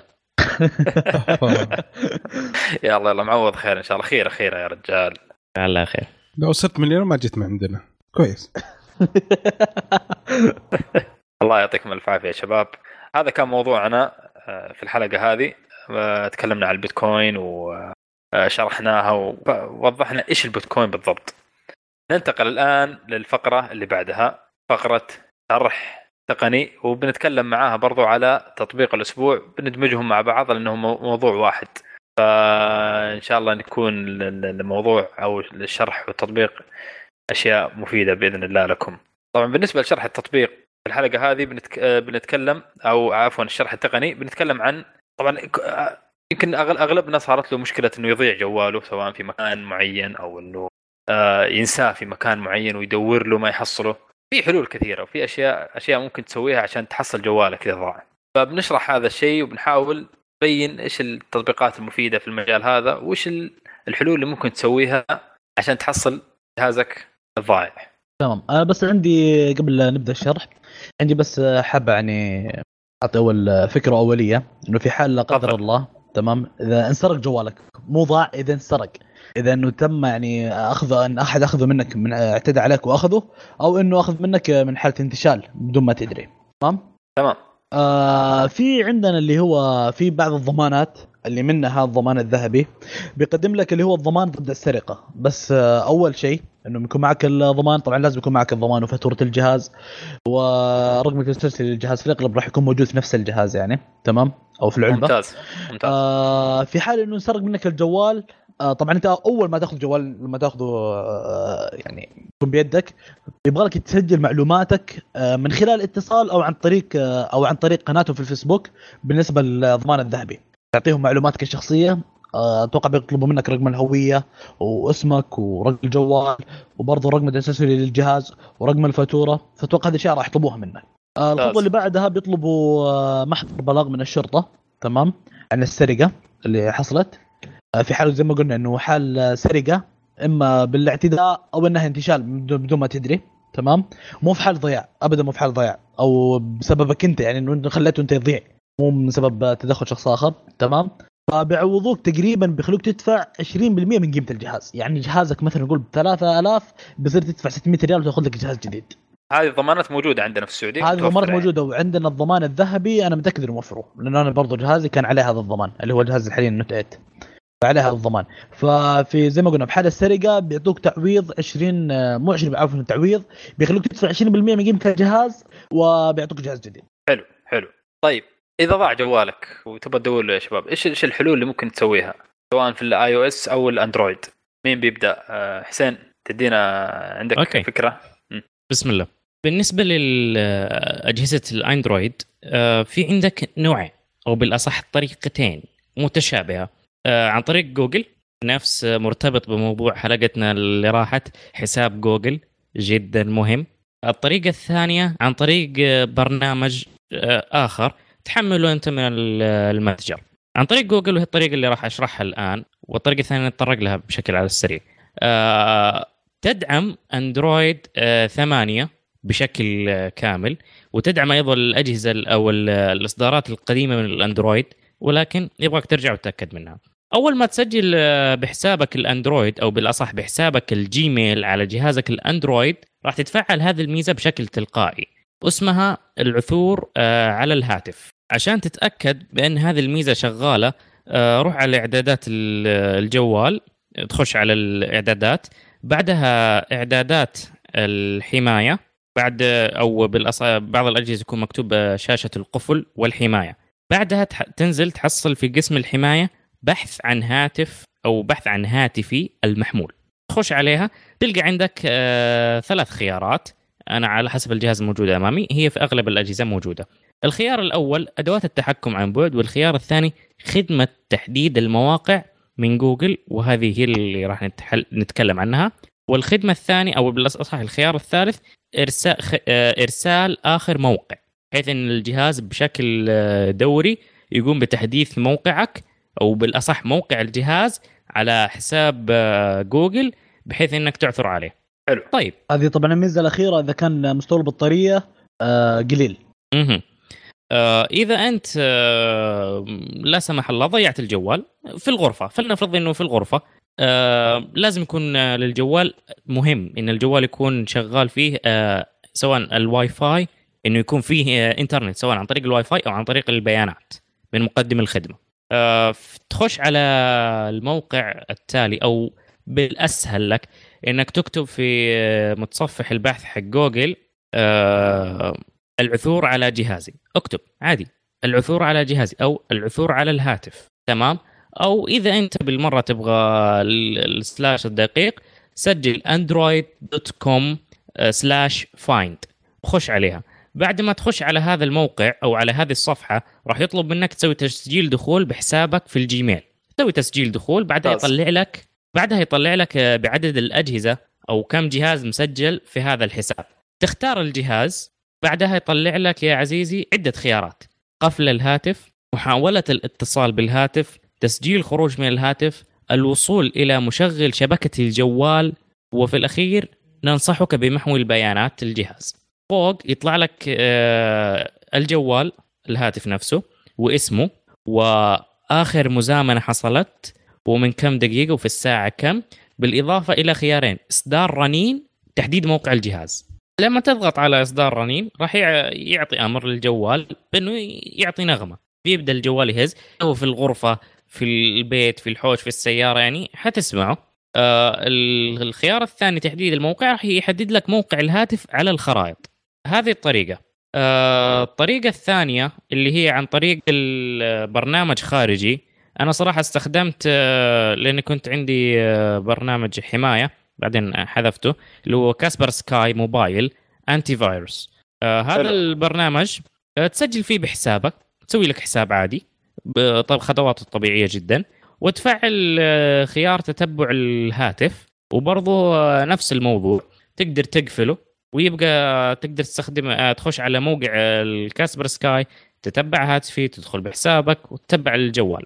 ميزة جميلة عارف طولت. معلش آه، ميزة جميلة. لا لا خذ راحتك. ممتازة المعلومات والله. الله يعطيك لما واصل. آه، شكرا. لما مثلا في آه، زمان كان يقول لك يا حبيبي عاد يا فرمة الجوال وما في أي مشكلة. لو أحد أخذ الجوال وبالنسبة لإصدارات الأندرويد الحديثة تقريبا ما أعرف إذا كان موجودة في أقل من سبعة. المهم في أندرويد سبعة فما فوق في حال إن شخص قام بإعادة ضبط المصنع للجوال عن طريق وضع ال bootloader أو آه، بالأصح آه، إنه يخش على الإعدادات الهاتف والجوال مقفل. هذه يبغى لها شرح شوية كيف يخش والجوال مقفل؟ يقوم بإيقاف تشغيل الجوال. تمام. ويضغط على زر ال- ال power وزر رفع الصوت وزر ال home في نفس الوقت. آه، وتختلف من جهاز لآخر.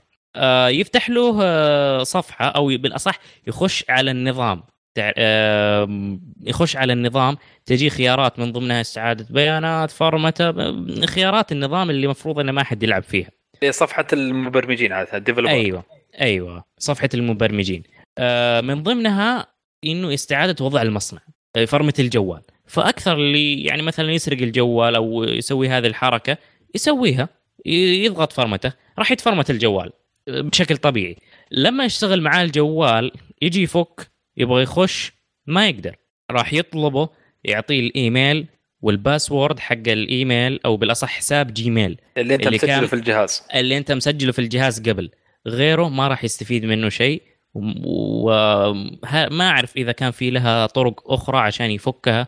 طرق ملتوية بحيث إنه يشيل ال software كامل ويحط software جديد. ما أعرف لكن شغالين عليه بأنه حتى لو تفرمت الجهاز ما راح يقدر يخش عليه. يعني راح يعتبر الجهاز بلاطة ما ما منه أي فائده يحطوا ديكور في البيت وخلاص. خلصت أنا. ممتاز. آه شوف هي هي. آه، النص- النصيحة صراحة اللي نقدمها لازم تربط جهازك بحسابك الشخصي فقط يعني سواء iOS أو Gmail حاول دائما تسوي لك حساب وتربطه بالجهاز. طبعا ذكرنا الموضوع هذا في الحلقة السابقة والان نكرره لأنه هذا أهم شيء هذا اللي بيفتح لك مجالات كثير وهذا اللي بيسهل لك أغلب الأشياء اللي نتكلم عنها. فضروري يكون عندك حساب Gmail وحساب iOS وتربط جهازك لأنه هذا الأمان اللي اللي اللي, اللي, مستحيل أحد يقدر يتحكم في جهازك إلا إذا اخترقوا بط... إذا إذا كان شخص هاكر يعني. أما إذا كان انسرق الجهاز أو راح أو ضاع بطريقة معينة هذه الطر... الطريقة هذه تقدر بإذن الله إنك تجيب الجهاز تبعك. آه الله يعطيك العافية. حسين آه ما أدري بدري عندك إضافة على الموضوع؟ هو أخوي حسين آه، تكلم عن الأندرويد. بالنسبة لل iOS في Find My iPhone تقريبا نفس الشيء تربط حسابك ويحدد لك موقع الجهاز آه، يحدد لك تقدر ترسل تخلي الجهاز يطلع صوت عشان ضيعت مكانه. آه، تقدر تمسح بيانات الجهاز من بعيد وتقدر تشغل تحط activation code lock عشان يقفل ما أحد يقدر يقدر يسوي ولا يفرمت الجهاز عشان لو سرق الجهاز ما يقدر أحد يفرمته ويدخل فهذه الأشياء الموجودة حتى في ال iOS وهو آه، عن طريق ال Find My iPhone عن طريق ال iCloud وهذه المشكلة الكبيره في بعض الإخوان لما يجي مثلا يبغى يسوي reset للجهاز يبغى يبيع جهاز زي كذا ما يطلع الجهاز Find My iPhone لازم يقفل Find My iPhone قبل ما يسوي كل شيء عشان يقدر يمسح الجهاز ويروح عشان يتأكد وما يقدر يدخل يقفل Find My iPhone إلا لما يدخل رقمك حسابك ورقم سري عشان يتأكد إن أنت الشخص تبغى توقف الخدمة هذه عن الجهاز. وزي ما قال زي ما قال أخوي حسين نفس المزايا بس. يعني عدة فوائد. آه أنا في طريقة يعني بس يبغى لك يكون عندك آه طريقة سهلة جدا. بس يكون عندك ساعة Apple يكون عندك آه، جوال آه من Apple يعني iPhone يكون عندك iPhone فالطريقة سهلة جدا. تسحب ساعة من آه تطلع الخيارات حقت الساعة. إذا إذا أنا أقصد إذا إذا ضاع جوالك مثلا في البيت ما. انسرق. أيوه في أي. المحيط اللي قريب من الساعة. وتدور له عادة تحصل دو- دو- تقلب الكنب تقلب الدواليب ما, ما انت محصل جوالك. إذا كان عندك الساعة على طول فيه من الخيارات مو لما تفتح الخيارات سحب من تحت. السحب من تحت يطلع لك الواي فاي يطلع لك الشبكة يطلع لك الأشياء هذه. في خيار آه، ت- آه، في زي علامة زي رسمة الجوال كذا. تضغط عليه هذا يطلع لك يعطيك نغمة في الجوال نفسه. آه، أو يعطيك ه- هزاز مع نغمة. يعطيك بعد معلومه. اضافيه إي. إذا ضغطت على الأيقونة وثبت عليها حيشتغل فلاش بعد حق الجوال. يعني لو غير الصوت. حيشتغل الصوت وفلاش يعني عشان لو كان مثلا غرفة ظلمة شيء ينور لك. بالضبط. وهذه طريقة مم. سهلة جدا وما تحتاج أي آه، يعني مجهود ولا تحتاج أي تسجيل يعني. أهم شيء إنه الساعة تكون مرتبطة بالجوال. وبرضه ال- آه. آه، ال- في الأندرويد زي ما ذكر موجودة. موجودة. آه، إذا عندك ساعة Android Wear. ممتاز اي ممتاز. وموجود نفس الموضوع. برضو حتى بعض الس- السوارات تدعم. بس آه، أتوقع Fitbit والسوارات الرياضية هذه ما اتوقعش ت- ما أتوقع بأنها تدعم. لكن السوارات الرسمية والساعات الرسمية اللي من الشركات اللي تصنع هواتف بشكل عام تدعم هذه الخاصية. أيوه فهذه ميزة ثانية للساعات الذكية يعني إنك إنك تقتني ساعة ذكية مع المناسبه للجوال اللي اللي, اللي تستخدمه أنت. برضو ميزات العثور هذه مو بس آه، مختصة في الجوالات في أغلب الأجهزة برضو حتى في ساعة أبل آه، أذكر في موقف قد صار للحبيب. عرفج عليه. آه، قد ضاعت ساعته في أو نساها بالأصح في المطار. فمنك ترسل رسالة من جوالك آه،. لساعة لساعتك أو جوالك الث- أو جوالك ال- أو جوالك الآخر مثلا على أساس إنه في حال إنه الشخص وجدها وكان ابن حلال بيرجع لك إياها. يتصل عليك قال لك إيه اتصل عليه وقال له. بالضبط. فكرة قصرت الظهر قبل سنه ونص له أو سنتين. لا حلو آه، حلو. لا بما إنه في يعني موضوع- ميزة حلوة. إيه تفضل. بما إنه في موضوع ال- القطع الحاجات اللي تضيع آه، فيه قطعة أو بالاصح تعليقة تحطها آه، في المفاتيح أو في الشنطة.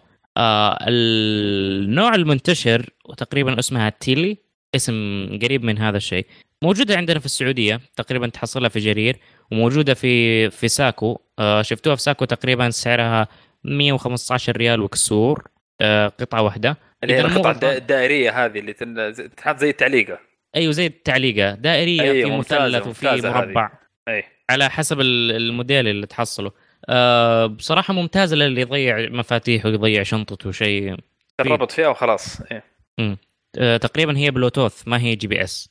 أو إنه في إصدارات كذا وكذا في في أنواع كثيرة يعني شوف اللي اللي يبح- يبحث هذا نوع واحد تلي ممتازة. في في. أنواع آه، برضو من شركات ثانية.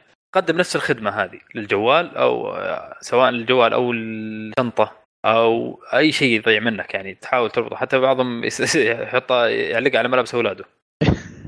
اي لا فعلا فعلا. ومفيدة. تستخدم والله في الحرب كويسة بتكون. فشيء يعني كويسة. تطلع لك ال- الموقع وتقدر تتبع. فجميله جميلة الأشياء هذه. يعني اللي مهتم فيها يدور لها يعني موجودة. باقي باقي في أحد بيضيف شيء يا شباب على الموضوع؟ الله يعطيك العافية. طيب تمام. ننتقل. الله يعطيكم ألف عافية. هذا كان الشرح والتطبيق الأسبوع. ننتقل الآن للفقرة القادمة اللي هي فقرة اسأل كشكول. كشكول كشكول. نغمة يا شباب أي شيء. حسين نبغى نغمة. خلي خلي يعطيك صدى. اسأل كشكول. يا سلام. الله. طيب قبل ما نبدأ في الأسئلة أنا أحب أوجه شكر صراحة وتقدير لجميع المستمعين اللي قدموا لنا نقد وأعطونا تعليقاتهم على الحلقة السابقة. ونتمنى إنه يعني لا لا تبخلون علينا يعني أي شيء إن شاء الله بإذن الله نحسنه والحلقات إن شاء الله في تطور مستمر. ف آه، يعني أشكركم صراحة ونتمنى إنه الحلقة هذه يعني تكون فيها يعني تكون تكون أفضل من اللي قبلها. والجاي جاي بإذن الله كل كل حلقة بتكون أفضل من اللي قبلها إن شاء الله. إن شاء الله. ف آه، بس. في شيء بس أبغى أقوله آه، على الحلقة اللي فاتت آه، من شخص مستمع يعني عزيز علينا يقول إنه في ساعة ساعة Garmin اللي هي ال Active يعني على كلامه انها أفضل من ساعة ساعة Apple اللي هي Series 3 فانا رديت عليه في التويتر بس إنه أحب أوضح وجهة النظر. يعني فعلا هي الساعة ممتازة اللي اللي تكلم عنها Garmin كقراءات حيوية أفضل آه، بكثير من ساعة أبل. البطارية أفضل بدون أيام. عندك ال- ال- ال- الخصائص بشكل عام وشكل الساعة جاي دائري كذا والسير يتغير. يعني فيها تقريبا قريبة من ساعة أبل لكن كسهولة استخدام وكمستخدم كربط كتنبيهات وكتطبيقات تتفوق عليها كثير ساعة أبل يعني. آه، وخصوصا إنه سعر ساعة جارمن أغلى بكثير من ساعة أبل. فيعني هي تفضيلات شخصية وأشكر صراحة على التعليق على الموضوع.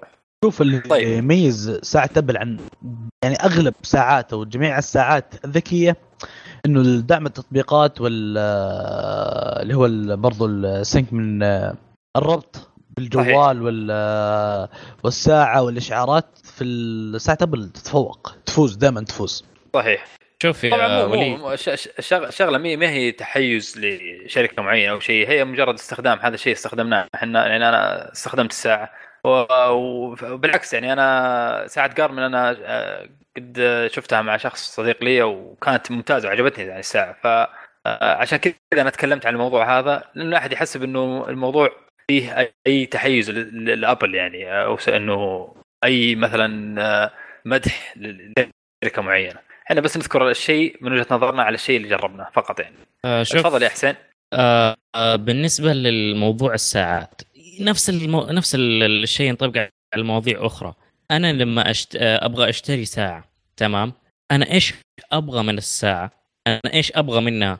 هل أنا أبغى بس سلاسة في ال- الإشعارات وحاجات بسيطة ويعني أساسيات وتناسق ممتاز مع الجوال؟ ولا أبغى أشياء أبعد؟ أبغاها تحسب لي أنا كم ارتفاعي عن المستوى سطح البحر؟ أنا فين؟ تعطيني المخطط الرحلة ال- ال- ال- إذا ما أنا مثلا مسوي. هايكنج آه، تعطيك تفاصيل أكثر. أنت إيش تبغى؟ إيش تبغى أنت بالضبط؟ تبغى أي. أيوه. أنت تبغى ساعة military grade ولا تبغى ساعة شيء فاخر class كذا. أنت إيش تبغى؟ على حسب إيش تبغى راح تفضيلات تفضيلات في أيوة، النهاية. إيش. تبغى؟ إيش تحتاج أنت؟ وادفع على الشيء اللي تحتاجه بالضبط. يعني. طيب آه، نبدأ في أول آه، تعليق من آه، أو أول سؤال في هاشتاج اسأل كشكول تقنية من الأخ ياسر عبد العزيز. يقول تحية طيبة للجميع. أنا مستخدم لأجهزة ال iPad من أول إصدار إلى جهاز iPad Pro اللي صدر في العام ما قبل الماضي. ودائما يمتاز ال iPad بالبطارية الممتازة جدا. ولكن ولأول مرة وخصوصا بعد تحديث iOS 11 البطارية باتت ضعيفة. هل لاحظتوا الشيء هذا؟ وهل تنصحون أشتري iPad جديد؟ بدر تعلق على الموضوع. اي حبيبي بالنسبة للاستخدام يعني هي تتكلم عن iPad قبل سنتين. يمكن على كثر استخدام البطارية بدأت تضعف مش يعني بسبب التحديث. لو تكلم عن أداء وزي كذا كان ممكن قلنا عشان اي اس 11 أي. حتى. بس هو يتكلم عن بطارية. بس قد يكون ما له ترى دخل. عدم الأجهزة كلها جديدة يعني بس مش البطارية عدم الأداء. ما ما عدم البطاريات المشكلة يتكلم عن البطارية بدات صار ضعيفة ولا الحين يعني تقريبا صار عن بطارية صح. فيعني آه، قد يكون يحتاج يغير بطارية ولا. شيء زي كذا أي البطارية شيء طبيعي إنه مع الوقت آه، صح. تقل جودتها يعني. نعم فهذا هو. بس بالنسبة هل تنصح شراء iPad جديد آه، بعد شهرين أو ثلاثة تقريبا حينزل مؤتمر وفي إخبار كبيرة عن حينزل two آه، iPad جدد أو two tablet جدد من Apple اي فاستنى لين ما يشوف الجديد إذا عجبه ولا يقدر يشتري القديم حاليا. بس صحيح وأنا أنصحه يش... إيه، انت انتظر شوي يشوف الشركات الثانية إيش عندهم إيش بينزلون في 2018 آه نعم. يمكن تكون تكلمنا اليوم. عنده خيارات أوسع يعني. اي طيب آه، السؤال اللي بعده من مير آه يقول وش رأيكم بجهاز Note 8 وسؤال لبدر وابو يوسف طبعا تحية لأبو يوسف مو معانا. آه فعشان كذا الله يعينك. مو مثل السابق. جودة الصورة وال focus مو زي أول. هل التحديثات هي السبب؟ طيب أول شيء ناخذ الجزء الأول. وش رأيكم بجهاز Note 8 أخ، أنا بالنسبة لي بدر- آه، خرافي تفضل وليد. أنا الجهاز اللي أستخدمه Note 8 ما ما ما, ما راح أنقده. لا لا ابدا مو ما أقصد تحيز بس الأمانة جهاز ممتاز فقد ممتاز Note 8 بالنسبة لي برضو أتفق معك تماما. يعني جهاز جدا ممتاز ويعطيك كل اللي تبغاه من من من جهاز جوال وجهاز يعني كاستخدام ب يعني ل- ل- ل- أصلا هو الوحيد في السوق أتوقع اللي الفئه هذه اللي قلم مع جهاز. إيه. يعني فيعطيك كل كل اللي تبغاه من النوع هذا. أنت مستخدم يا بدر الجهاز صحيح؟ ال Note 8 لا. والله ما استخدمته. أنا مستخدم ال S8 الجهاز آه، بس okay، يعني. صراحة آه، أي واحد يسألني يقول أنصح فيه بقوة بالنسبة لل Android أول شيء يقول أي واحد يسألني وش أزين جوال Android أقول له S8 على حلو. طول طيب حسين بتعلق على الموضوع؟ اي نعم أنا عندي آه، Note 8 حلو. يعني الجوال ممتاز آم، صراحة يعيب البطارية أنا إنس- أنا إنسان من يعني النوع اللي يحلل الجهاز في دوامي أكون مستخدم الجميع تقريبا نتفليكس. تمام؟ هذه الشاشة حطها على جنب. تمام؟ آه، مواقع التواصل الاجتماعية ال- آه، برامج الحسابات وبرامج التنظيم ال- ال- المحاضرات برامج العرض وبرامج الرسم. هذه كلها أنا أستخدمها في في الصباح فترة الدوام. تستاهل فما بالك؟ أيوه. فما بالك في المساء في البيت أنا إيش أسوي فيه؟ فالبطاريه بالنسبة لي آه، في السيارة، يعني ما عندي يعني مشكلة. إيش تتوقع بتستخدم كل هذه إيش تتوقع يعني؟ تتوقع يدوم معك؟ يعني أهديك يعني. أنا أنصحك نصيحه الجهاز يا حسين. إيه. حسين تبي نصيحة؟ ها. روح خذ جهاز حق Energizer صراحة انه ب 16000 هذا اللي ينفعك أنت ما ينفع أي شيء ثاني. المشكلة حسين المشكلة ما هي المشكلة ما هي ال Note 8 صراحة. المشكلة يا في استخدامك. هنا المشكلة والله. باقي باقي ما صنعوا شيء يناسبني. لا لا الامانه والله شوف البطارية. حقت ال iPhone 8 آه طبعا؟ حجم آيفون قليل. 8. آه ايفون لا إله إلا الله. نوت أوكي. معلش. آه، في النت 8 عفوا. آه أوكي أنا ضيعت الحين. طيب آه زي ما قلنا النت 8 بالنسبة لي البطارية أوكي حجمها قليل بس آه معالجة الجهاز والله جدا كويس. أنا بالبطارية عن الجوال ما أشحنه إلا لما أنام. أنا استخدام الجوال طول اليوم على يدي. تمام؟ ففي الأغلب ما بشحن إلا انام أو ممكن إنه أنا استخدامي يمكن آه، لأني ما أستخدم التصوير. ابدا ما أصور. بالنادر أصور. فممكن برضو هذا يفرق. من شخص لشخص يعني يفرق استخدام البطارية. اي طيب من شخص لشخص. يعني آه، عندك زي آه، حسين ما شاء الله يكثر ال- البطارية قتلنا بس شوف لل... لل... للإحقاق الحاق. صراحة الشحن فيه سريع. اي جداً- الشحن جداً سريع. فيه سريع. م- يعني مشكلة البطارية أنا تجاوزتها بان الشحن سريع. فصار يعني فترة آه، اللي أكون فيها في السيارة أو آه، اشبك مثلا لما أكون في المكتبة أشبكه يشحن. آه، الفترة هذه تني خلاص إني أكمل باقي اليوم ما عندي أي. مشكله لا لا هو جهاز جبار صراحة. يعني إذا إذا تبغى راينا ننصحك فيه صراحة. أنا انصح أنا بالنسبة لي أنصح فيه وبشدة وأتوقع الشباب كلهم ينصحون فيه. طيب ننتقل للشق الثاني من السؤال معليش، إيه. آه، سؤال آه، ال- الك- الكاميرا عنده في iPhone 6 Plus ضعيفة مي مثل السابق جوده الصورة وال focus مو زي أول. يقول لك التحديثات هي السبب تتوقع؟ آه، ما أعتقد ابدا تحديث آه، له لأن أنا عندي أصلا 6 بلس الكاميرا زي ما هي ما في أنا أنا فأتوقع إنه في مشكلة في الكاميرا نفسها أنا أتوقع إنه في الأغلب العدسة ممكن من من الداخل توسخت أو دخلت فيها رطوبة وممكن شيء زي بالضبط. كذا نعم. ممكن أنا قد. صارت لي قبل كذا قد صارت لي إنه دخلت فيها ممكن زي ال الوسخ كذا في ذرات بسيطة جدا بس تفرق جدا تفرق. صح. هو فعلا ممكن ممكن يكون فيها مشكلة زي كذا. التحديثات ما أتوقع إنها أثرت على الكاميرا بشكل مباشر. أنا بالنسبة لي التحديثات أنا عندي 6 اس والتحديثات أثرت على أداء الجهاز بشكل عام. الآن الجهاز بطيء. أنا بعض الأوقات الكاميرا نفسها ما ما تفتح. يعني أحاول أشغل الكاميرا لما اضغط تطبيق الكاميرا ال- يعطيني سواد ما تفتح معي. والله تحديثات عندنا اوقات. اوقات أوقات كثيرة فما أدري هل نفس المشكلة اللي عندك يا آه، معير ولا لا؟ ما أدري صراحة. لكن آه، يا يعني ما أتوقع هذه هي أنا ما أتوقع إنه الكاميرا يعني ما أتوقع إنه تحديث يعني. التحديث ممكن أثر صح الجهاز لدرجة إنه أنا بالنسبة لي اللي عندي الايفون 6 آه، اضطريت إني اغير البطاريه بنفسي أه بس برضه الجهاز لحد الان برضه ما عندهم حتى بعد ما غيرت البطارية. حدثت تمام. آخر شيء؟ طيب. كيف؟ حدثت آخر شيء؟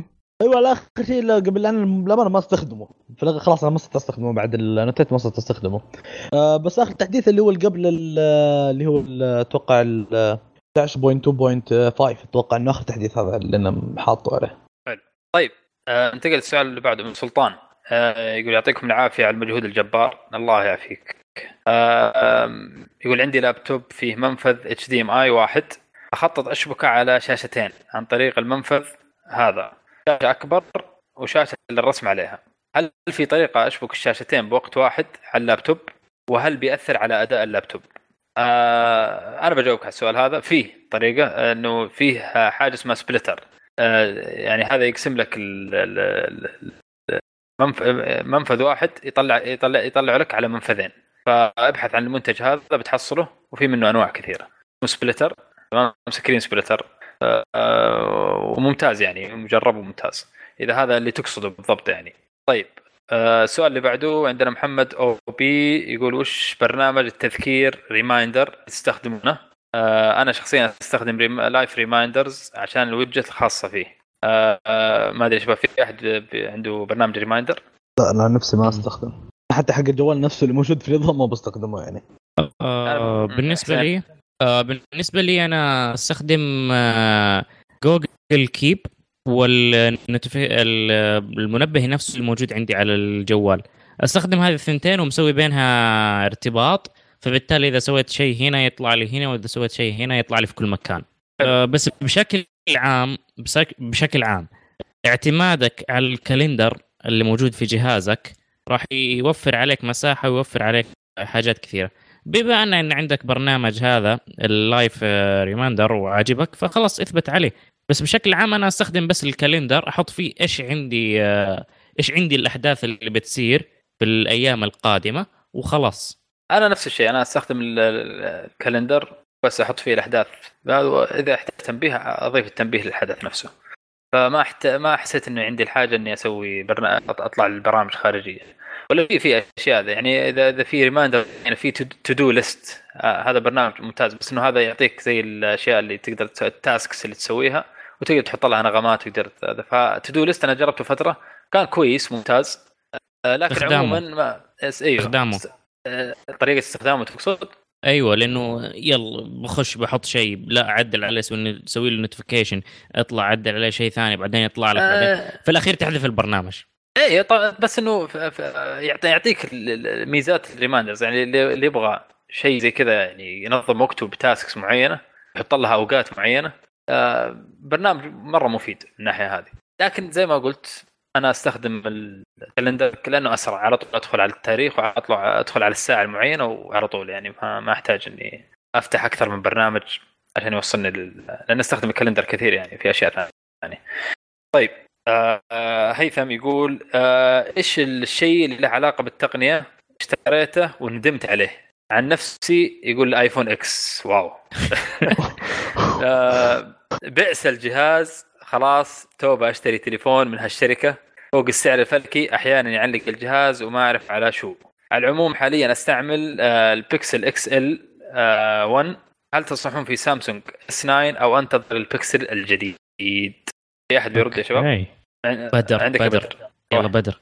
والله بالنسبة لي أنا آه، أول شيء آه، وش اسوء شيء شريته ولا الجواب؟ أول شيء وش يقول- يقول آه، إيش إيش رأيك في كلامه عن ال iPhone X؟ هو كل واحد حر بنفسه يعني. يعني هو هو كل واحد حر في نفسه أقول طيب إيش إيش أكثر أتو- شيء ندمت عليه؟ تقني ندمت عليه. والله اشتريت جوال LG مشكلة LG ك hardware رائع ك software سيء ما قاعد معي كثير ومرة مبسوط منه. أول شيء. بس بعدين آه، تعليق واجد فيه. سوالي مشكلة بال ال جي إيش؟ جي جي 4 أما اشتريت اشتريته كثير. بوقته والله كان كانوا كثير وقتها يمدحونه. وأنا مره كثيرين الناس يمدحون فيه. يعني مرة ممتاز. بس أنا مشكلتي كان التعليق. آه كم واحد من المستخدمين يقول معليش يعلق بسيط بس إنه مش حالك مو مشكلة. المشكلة ان كنت معتمد عليه هو. يعني طيب. هو الجوال الأساسي. هذا. المشكلة طيب حس- حسين إيش الشيء اللي ندمت عليه؟ آه فعليا أو تقريبا ما, ما في شيء تقني اشتريته وندمت عليه لأنه أنا ما أشتري أي شيء بسرعة عارف لازم أبحث تأكد واقعد 100% أقارن أيوه. ماني فاضي أضيع فلوسي ممكن شيء ندمت عليه هو ال hard إني أخذت hard disk سحابي لأنه آه. آه. يتاثر يتأثر أكثر آه، بالسقوط وبسرعة النت أكثر من آه، باقي انواع ال hard disk ات الثانية تمام عارف؟ حلو فقط. حلو حلو. طيب وليد في شيء ندمت عليه؟ آه والله مو هو عيب في الجهاز نفسه أنا ندمت على الكروم كاست مو عيبا في الجهاز كنفسه بس تقريبا لاني ما أحتاجه. أنا إيه، اشتريت حاجة. صحيح. مع انه مع إنه التلفزيون اللي عندي غبي يعني ما هو تلفزيون ما هو تلفزيون ذكي تمام؟ بس إنه أنا يعني أنا الله الدنيا صار صار غبي دحين ها؟ خلاص ما عاد تحتاج ها؟ ف فانا يعني ما ما أدري ليش اشتريته للأمانة. والله ما أدري ليه. وبرضه في حاجة مو ندمان. بديت أندم يعني حاسس إني استعجلت. أه ما أدري يعتبر تقني أو خاص في الالعاب اللي هو Nintendo Switch ما أدري أحس إني استعجلت شوية واو آه عندك لا عندك لا لا Bayonetta لا. يا رجال عندك Bayonetta وتقول لا لي لا. لا, لا. في نا- في ناس كثير بتزعل منك يا لا لا والله أنا كنت جهاز رهيب بس أنا أنا عن نفسي إنسان. ما أطلع كثير للأمانة آه. إنسان ما أطلع كثير أسحب كلامك. تسلك آه، فأقول لك إنه وبرضه أنا ماني يعني من أنا بالنسبة لي ألعاب الأونلاين أنا أحبها ما أحب الألعاب ال- آه. التختيم والقصة إلا إذا كانت ألعاب معينه مثل ألعاب Naughty Dog والألعاب المعينة هذه. أنا ما بقرب الحين شو اسمه حلقة ألعاب بس إنه بشكل من عام. جد شكلها game. ف ما أدري مو ندمان مبسوط لأنه أنا أخذته بتخفيض فما فرقت معايا. آه حلو حلو طيب بالنسبة لي أنا فيه آه، سماعات بلوتوث آه، ضد الموية. اشتريتها قبل فترة طويلة قبل قبل يمكن سبع سنوات تقريبا. هذه أوه. السماعات كانت Kickstarter عجبتني شكلها إنها زي فيها زي ال... زي ال... ال rubber كذا تتلصق في أي آه، في جدار مثلا. أها اللي تستخدمها في الحمام. أيوه عرفت. أيوه. إيه. زي صغيرة كذا دائرية وتقدر إيه. تحطها في الجدار ولا تحطها في أي مكان يعني. فكانت جيدة. بس إن لما آه، طلبتها أنا طلبتها من أمازون وقتها آه، وطلبت منها كمية. عرفت؟ يعني على أساس إنه طلبت منها يعني عدد يعني مو بسيط. وخسرت يعني. على أساس إنه إيش؟ بتجربه هنا. إيه. عرفت؟ أنا لما استخدمتها لما استخدمتها آه، ما عجبتني. الصوت فيها ما كان آه، كويس. ويعني ندمت صراحة عليها. و... آه، وصراحة حاولت أسوق لها وما مشت. فكانت خسارة علي صراحة. في, في الأخير رحت وزعتها بشكل مجاني. المرة الجاية تاكد من شيء جرب بعدين بيع. خاصه مشاريع الكيك ستارتر ترى فيها يعني خوف شوية. المنتج تجيك ها. على حسب يعني. لا شوف هو بشكل ط- عام المنتج الاولي أو أول منتج يطلع دائما يكون في عيوب إيه. الدفعة الأولى. إيه، صحيح صحيح. بس كانت فكرتها ك- ك- إيه، كفكره أنت ممتازة ممكن و... عجبتك الفكرة جدا. اي الفكرة كانت حلوة ومغرية يعني. وتوقعت لها النجاح فعلا وهو الآن في خيارات أيوه في بالهبل خيارات. بالهبل جدا إيه، يعني قد. ذكرنا الحلقة اللي إيه. فاتت آه، كان واحد يسعى سماعات أعطته برضه هذه من الخيارات كانت اللي هي الوتر بروف إيه، برضه سماعة اي طيب آه ننتقل للسؤال اللي بعده لا الجزء الثاني. عفوا عفوا. عفوا. آه، الجزء الثاني اللي هو بيستعمل بيكسل يقول تنصحون إس 9 ولا ينتظر البيكسل الجديد؟ المشكلة إن آه، البكسل حيجي بشهر 10 اي مطول شوية. قدامه يعني إذا هو أنا يقدر يتحمل. تسعة أشهر أو- أو الثمان أشهر يستنى لين ما نشوف كان اي ما يقدر الاس 9 ممتاز. أنا نصيحتي اس 9 جهاز جبار يعني. ما فاذا أنت تبغى جهاز الآن يعني تبغى تغير جهازك ومضطر تغير آه توكل على الله خذ لك الاس 9 أو النوت 8 النوت 8 أنا أنا النوت رشح 8. النوت 8 بالنسبة يعني للاس 9 سعره جدا مرتفع للأمانة. صحيح. وأتوقع بعد ما ينزل الإس 9 سعر النوت 8 راح ينزل. فالنوت بالضبط. 8 خيار يعني جميل خاصة مع الإس بن يعني. صحيح صحيح. طيب. حلو ف- حلو الإجابة. جميل جميل. آه آه ما أدري بتضيف شيء حسين؟ انت؟ آه، كنت بضيف آه، شيء بس أنتم خلاص غطيتوها. اللي هو آه. إذا أنت محتاج جوال لأنه قاعد يتكلم انه عنده بيكسل XL 1 أي. يعني ما ما ما له فترة بعيدة. فاذا أنت ما أنت مستعجل على جوال جديد فبالأفضل إنك تنتظر للبكسل الجاي إن شاء الله. خصوصا. إنه راح يكون موجود عندنا رسميا في السعودية. صحيح صحيح. مهم. في سؤال من أبو إبراهيم محمد بن مسلم أو نوجه له تحية صراحة كبيرة. آه أنا أحتج. اللي سحب اللي- اللي سحب علينا لكن يلا. أحتج. بما انه سحب لن. نجاوب بدر بدر بدر أنت الموجه. طيب خلونا يقول ما رأيكم بفشل الآيفون إكس؟ ناوي حرج عرفت؟ اديك من حيث لا تعلم بشوف للأمانة يعني السؤال في الهاشتاج يعني أكثر من يمكن ثلاثة أو أربع أسئلة كان مكتوب السؤال هذا ما رايكم فشل الآيفون إكس واحد يعني الأخ الأخ ناس والأخ والله آه، عثمان. الزهراني الأخ إيه. عثمان الزهراني وناس هم كاتبين سؤال ناصر، إيه. اي محمد. ناصر إيه طيب إيش رأيكم آه، من- آه، بدر إيش رأيك بفشل الآيفون إكس؟ والله هذا- إيه. ك... تبغون كفان ولا كحقيقة يعني؟ كفان ولا إيش تبون بالضبط؟ كفان أقول. الفشل هذه كلمة يعني آه، نسبة تناسب يعني.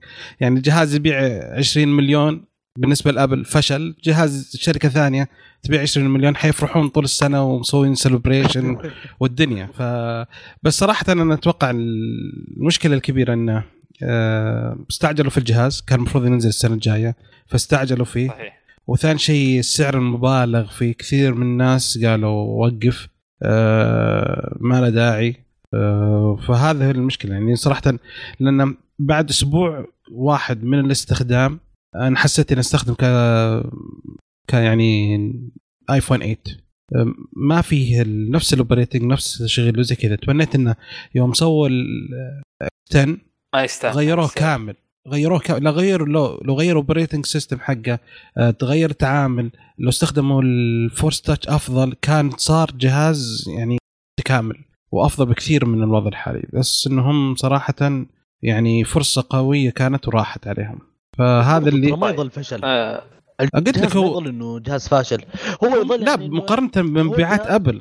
أنت تتكلم عن عن متوقع يعني أنت تتوقع إن لما آبل تبيع في سنة واحدة 200 مليون جهاز آيفون السنة الماضية ومتوقعين إن هالسنة نفس الشيء حيوصل بس تكتشف إن مثلا الآيفون 8 والآيفون 8 بلس آه، صح إنهم مبيعات يعني ما في اختلاف عن 7 مع- ذلك يبيعون بكميات كبيرة مقارنة بالآيفون 10 ولو في أخبار جت وتأكدت إن وقفت قللت طلب الشاشات من شركة سامسونج إيه. فيعني هذا معناه إن زي ما قلت لك يعني لو باع مثلا 30 مليون جهاز 40 مليون جهاز هذا يعتبر فشل بالنسبة للجهاز آه شوف يا بدر ممكن الخطأ يكون في حسابات الشركة نفسها عارف لأنهم هم منزلين جهاز قبل بعدين يطلقوا جهاز ما في فترة زمنية.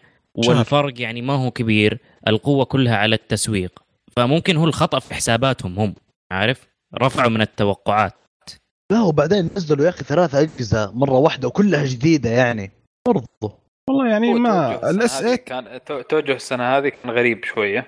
الآيفون 8 ما آه. أعتقد إنه يعني جهاز جديد. هو تطوير بسيط على الايفون أيوة 7 كأسهم يا أخي المفروض إنه يعني ينزلوا أنا بوجهة نظري لو كانوا نزلوا مثلا ال- الايفون 10 أو الاكس لحاله كان ممكن يعني. أو مثلا يخلوا مثلا الآيفون يخلوه بمسمى الآيفون 7 اللي هو الآيفون 8 مسمى الآيفون 7 إس. 7 إس إيه. يعني مشيت اي امورهم بالضبط بالضبط. بس انك تغير اسم يعني أنت لما تغير اسم بتقول لي إنه هذا جيل ثاني جيل آخر من صحيح. نعم. آه، نعم. هذه النقطة اللي ب... كنت بقولها إنه الآيفون 8 كان يفترض إنه 7 إس تمام؟ وما في آيفون 10 أيوه. يفترض إنه هذا اللي صار السنة هذه أو السنة اللي فاتت 2017 2018 نزل لي نسختين من آيفون 10 خلاص ابدأ بداية قوي. صحيحة في المجال هذا وخلاص ادخل. اي لا بس المشكلة تعرف آه، إيش المشكلة؟ حركات حركات أبل ما تخليها. ها؟ أخوي أخوي فرا أبو فراس إن المشكلة إن من 6 و6 إس و7 هلك ثلاث سنوات نفس التصميم.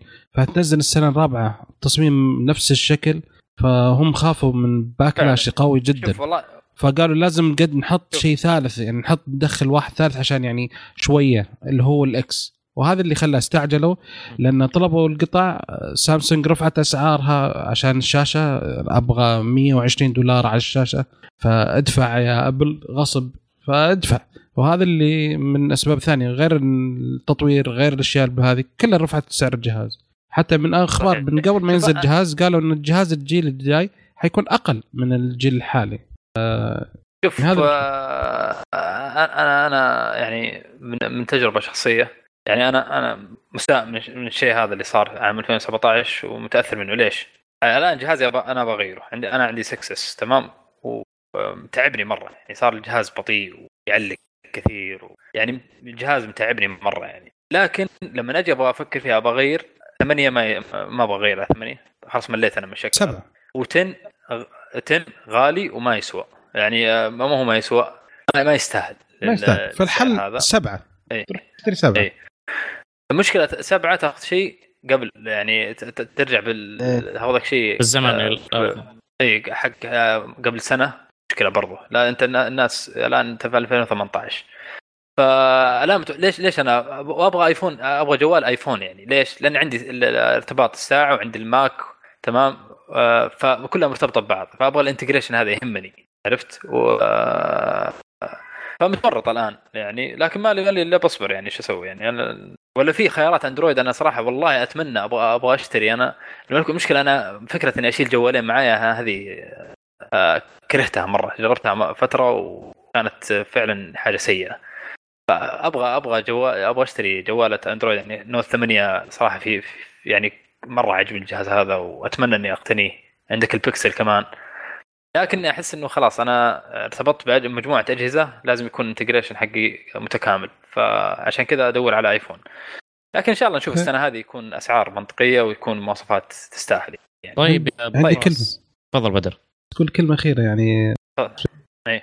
السنة هذه صراحة مرة سيئة لأبل والمستخدمين آبل صراحة لأن عندك أول شيء إن جهاز جديد غالي مرة مبالغ فيه وجهازك القديم مع التحديث اللي نزل حاس فصرت أنت أي. مرة متورط يعني لازم تسوي شيء الأسوأ صحيح. نظام تشغيل نزلت آبل في حياتها كلها اللي هو iOS 11 مع انه كنا متوقع إنه حيسوي شيء مرة ممتاز وأغلى جهاز نزلته فيعني صراحة سبعة شغال زي اللوز الحين الناس يشترون ويبيعون فيه بشكل غير طبيعي. وهذا صراحة بالنسبة يعني سقطة كبيرة في الأبل طيب حسين على السريع بالله إيش بتضيف بتضيف شيء؟ آه آه نقطتين. ابل ما انتي سامسونج وسامسونج ما انتي ابل سامسونج آه. بدأت ترفع أسعارها. ابل قا- قامت تنزل آه، أكثر آه، من جهاز. عارف؟ أي. فهذه مشكلة. آه، الشيء الثاني أبو فراس. ترى استخدام آه، اندرويد انت كمستخدم ك... عندك مجموعة الابل تمام أي. كاملة تبغى تضيف عليها جهاز اندرويد راح تتعذب ف آه، هذا هو هذه لك المشكلة إيه. أيوه فالأفضل لك إنك كذا تغيرها كذا upgrade دفعة كاملة آه،. إيه. على نظام أوبا تبغى- تبغى- surprise تبغاني أفك قرض أنت كذا والله لا لا لا لا لا لا رخيصين لا رخيصين إحنا. السوق مرة رخيص ترى. لا يا. عمي أنت تبغى تتكلم عن صارت تتكلم نفس عن كمبيوتر تتكلم عن جوال يبيعها. تتكلم كله هذا. يبيعها يبيعها مستعمل. يبيعها مستعمل ويشتري بها جديد. صدق؟ تقريبا الساعة نفس السعر. بنفس القيمة. أيوه ساعة لا شوف ساعة الأندرويد آه، بنفس القيمة. الجوال بنفس قيمة الآيفون القديم تقريبا آيفون 7 ممكن. اللابتوب بيكون أرخص بيكون أرخص من ال- اللابتوب أبل اللي اذا إذا كنت تفكر تاخذ نفس الفئة عارف على تطلع على ال Surface والهواوي ال- ال- ال X زي اللي اللي نزل في الدبليو في المؤتمر اللي تكلمنا عنه في بداية الحلقة اي عارف إيه. أيوه إيه. فتعتبر نقلة قوية وممكن في البداية ما تتاقلم وتكره وتجي تقعد تسبسب فيني ومسكين أنا خليني أفكر أفكر في الموضوع وأرد لك خبر إن شاء الله بعدين أوكي اللي بعده ولا تفكر ولا شيء. طيب طيب آه،. طيب عندنا السؤال اللي بعده من آه، معاذ آه، يقول وش المواصفات اللي الواحد يحتاج يدورها في التلفزيون للألعاب والمسلسلات؟ طيب أنا بجاوب على السؤال هذا طبعا أول شيء لازم تبحث عنه اللي هو ال response time تمام؟ آه هذا اللي إيش مدة ال ال ال ال ال كم كم جزء من الثانية تاخذ من لما تضغط على اليد نفسها على- تضغط على اليد البلاي ستيشن مثلا أو أي اللي كان الجهاز اللي تلعب فيه وتطلع لك ال- الأكشن على الشاشة نفسها طبعا الشاشات هذه تختلف آه، كل كل شاشة يعني وكل موديل يختلف عن الثاني في عملية ال response time هذه أقل response time هو اللي تحاول تدور له دائما. طبعا التلفزيونات عادة ال- ال- الشاشات ال PC نفسها أو ال- الشاشات حقت المكاتب إذا أنت عندك PC يوصل ال response time حقها آه، وصلت إلى 1 millisecond هذا شيء ممتاز مرة يعني. هذا أفضل من response time ممكن تحصله في السوق حاليا. لكن الشاشات التلفزيون إذا أنت تلعب على. على التلفزيون response time أقل شيء يعني آه، الأشياء الممتازة مرة ممكن تحصلها تحصلها 18 22 millisecond تمام؟ 30 إلى 30 millisecond ترى يظل ممتاز يعني بالنسبة للتلفزيون. فدور في, في ال range هذا في ال- ال- ال- ال- المدى هذا. آه، بس ما في مانع إنه يكون مثلا ترى إذا وصل آه، 35 س- س- 37 ما يعني ما بيكون عندك ذاك الفرق الكبير يعني. إذا أنت تلعب على التلفزيون خصوصا إنه إذا كانت إذا كنت تلعب آه، PC على التلفزيون تلعب ألعاب تنافسية هنا مشكلة. إيه، هنا لأنه مشكلة. أغلب لعيبة ال PC يلعبون على شاشات 1 millisecond فبتحصل ال response time تأخير واضح عندك. لكن إذا كنت تلعب على بلاي ستيشن أو على console آه ما عندك مشكلة إنه الناس كلهم سواسية يلعبون على التلفزيونات وكلهم يختلف response time عندهم. وبالغالب ما بيأثر يعني هذا شيء أقول لك بال millisecond يعني ما بيأثر ابدا يعني الأشياء هذه آه، اللي إذا كنت لاعب محترف مرة وتبغى يعني تكون يعني آه، تلعب بشكل جزء من الثانية يفرق معك هذا شيء ثاني. آه، غالبا بس في طب- الألعاب التنافسية يعني بتفرق معك. بالضبط. إيه هو بس الألعاب ال- التنافسية. إيه إيه. صحيح صحيح.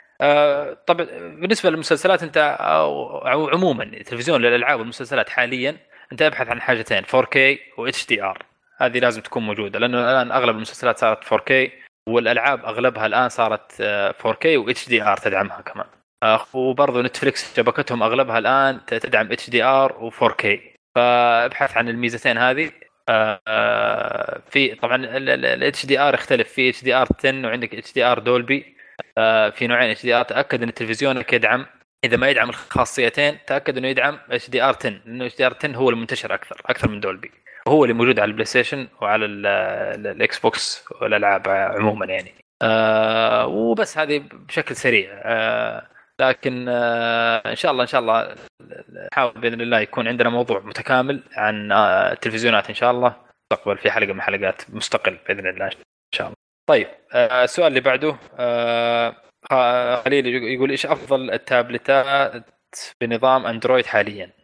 أتوقع جاوبنا عنها في الحلقة السابقة صح ولا لا؟ إيه كان في إيه. تقريبا نفس الموضوع إيه آه، سامسونج عادة إحنا ذكرنا سامسونج هواوي والله آه، هو هو هو إيه. حد عن نظام الأندرويد لو قال يعني مثلا ممكن عنده لا لا شوف مع ال-. هو حدد بنظام أندرويد تمام؟ إيه. الآن عندك في- آه، هواوي آه، هواوي نزلت آه، النسخه. البرو من إيه. التابلت اللي عرضوه في المؤتمر. تقريبا تقدر تقول بأنها منافسة لتابلت سامسونج. ننتظر إلى ما ينزل ونشوفه في يدينا ونعرف يعني بالضبط أيهما أفضل. بس في الفترة الحالية اللي يفكر يشتري جهاز لا يشتري إيه. لأنه كل شركة قاعدة تطلق والأسعار قاعدة تتغير. صحيح. طيب آه، في فهد يقول ما طار طير وما ارتفع إلا كما طار وقع. لابد اي لابد أي منشأة تغلط والأفضل تتعلم من خطأها. أنا برأيي الآيفون إكس ما كان وقتها مناسب ينزل بهالوقت. ولو كان علشان المنافسين كنا نتمنى أبل تريث شوي وطلعت لنا منتج أفضل. طبعا تكلمنا كثير عن الموضوع هذا في ال- السؤال السابق. وتقريبا يعني أتفق معك كيف صار كلنا اغلبنا صبرت. شوي. إيه. نعم. اي طيب آه في جوهان يقول ما هي أفضل شركة جوالات صينية غير هواوي؟ أو هواوي بالأصح. غير هواوي آه ون أيوة. بلس ون بلس عندك فيفو عندك برضو شاومي شاومي كمان؟ شاومي ممتازة. شاومي مرة ممتازة. ما نجحت هنا مخبصين مخبصين بالنسبة صراحة. للسوق الصيني أنا أتوقع. بالنسبة آه، للسوق الصيني؟ إيوه إيوه. أو آه، بالنسبة للجوالات الصينيه في أوبو فيفو. كويسة ترى. اوبو اوبو أوبو. برضه ممتازه أوبو. أوبو هي نفسها. ون بلس ترى. أوبو ون بلس شركة واحدة نفس الشيء. بس منزلين نسختين اي اي آه، نفس الشيء. أوبو آه، مكتسحة ترى في السوق الصيني. طيب آه السؤال اللي بعده آه لوكسول. OK. آه يقول رأيكم ب ون بلس 5 تي ويقول وش أفضل سماعة لاسلكيه لل PS4 طيب خلينا أجاوب على الس- السماعه اللاسلكية. آه طبعا أنا آه شو اسمه بالنسبة لي إذا أنت تبغى شيء لكل الزمن وما عندك مشكلة تدفع أسترو سماعات أسترو هذه أفضل سماعات. طبعا البلاي ستيشن ال PC لأي شيء هذه تشبك معك على أي شيء. حتى أنا أسجل فيها حاليا يعني. يعني آه، صوت ممتاز وال- والسماعة نفسها محيطية وتعطيك جودة صوت آه، عالية جدا. وجودة المايك نفسها ممتازة. فهذه هذا خيار أول. لكنها غاليه تقريبا سعرها 1300 تقريبا. لكن هذه لها معي 10 سنوات وإلى الآن ما شاء الله آه، زي ما هي يعني ما ما تأثرت ابدا يعني وما ما فكرت ابدا أغيرها. أنا حاب أقدم؟ له برضو اقتراح. إيه تفضل يا آه. السماعه اللي بستخدمها أنا البلاي ستيشن آه سعرها طبعا رخيص. إيه. تمام. سعرها حلو معقول.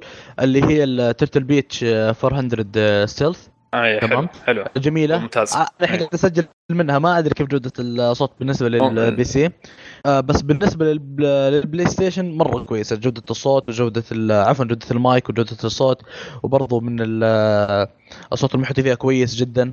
وخيارات التحكم فيها كويسة. مش بطالة جيدة. وسعرها جدا مناسب. مرة أيوه مرة وفي. وفي عندك خيار برضه هايبر إكس كلاود. هذه. برضو جميلة مرة برضو هايبر إكس. برضو من من ممتازة. وفي دائما موجودة سماعة س- سوني نفسها الرسمية اللي هي ال- اللي نزلت اللي من شركه سوني برضو جيدة واتوقع خيار في جيد. واحدة جديده أطلقوها. إيه. أو. اطلقوا واحدة جديده صح. اي إيه. طيب آه نجي لل- للشق الأول من السؤال. آه رأيكم بون بلس 5T آه بدر؟ والله أنا كان بغيت أشتري قبل آه، استنيته و مشكلة إني زنقت واحتجت إني أشتري عشان كذا اشتريت ال S8 ولا والله كنت مرة متحمس على ال 5T. مره مرة متحمس عليه. كثير من الزملاء عندهم ال ون بلس 5 وون بلس 3T بعد وكلهم يمدحون في الجهاز. تشغيل. فكنت أبغى أجربه صراحة. حلو. وحسين ما أدري عندك تعليق على الون بلس؟ آه، ما عندي تعليق على الون بلس. عندي تعليق على السماعة. أي تفضل. أبعد عن ريزر أبعد قدر المستطاع عن ريزر بس. أي أنا أتفق معك. ريزر آه، عادة غالية وجودتهم ما هي ما هي ما هي بشكل قو... قوتهم في الدعاية بصراحة قوية. اي اي صحيح. حلو حلو. الله يعطيكم العافية. صراحة كانت آه، أسئلة جميلة وكان نقاش جميل صراحة مع الشباب الرهيبين اللي كانوا معنا في الحلقة. حسين بدر ووليد. آه، شكرا على استماعكم لنا وآمل منكم تزورون الموقع وتشاركون بآرائكم عن مواضيع الحلقة. ردودكم تهم وامل إنكم تتابعون تتابعونا في السوشيال ميديا تويتر وإنستغرام تعملون آه، لنا subscribe في اليوتيوب ونشوفكم على ألف ألف ألف خير إن شاء الله.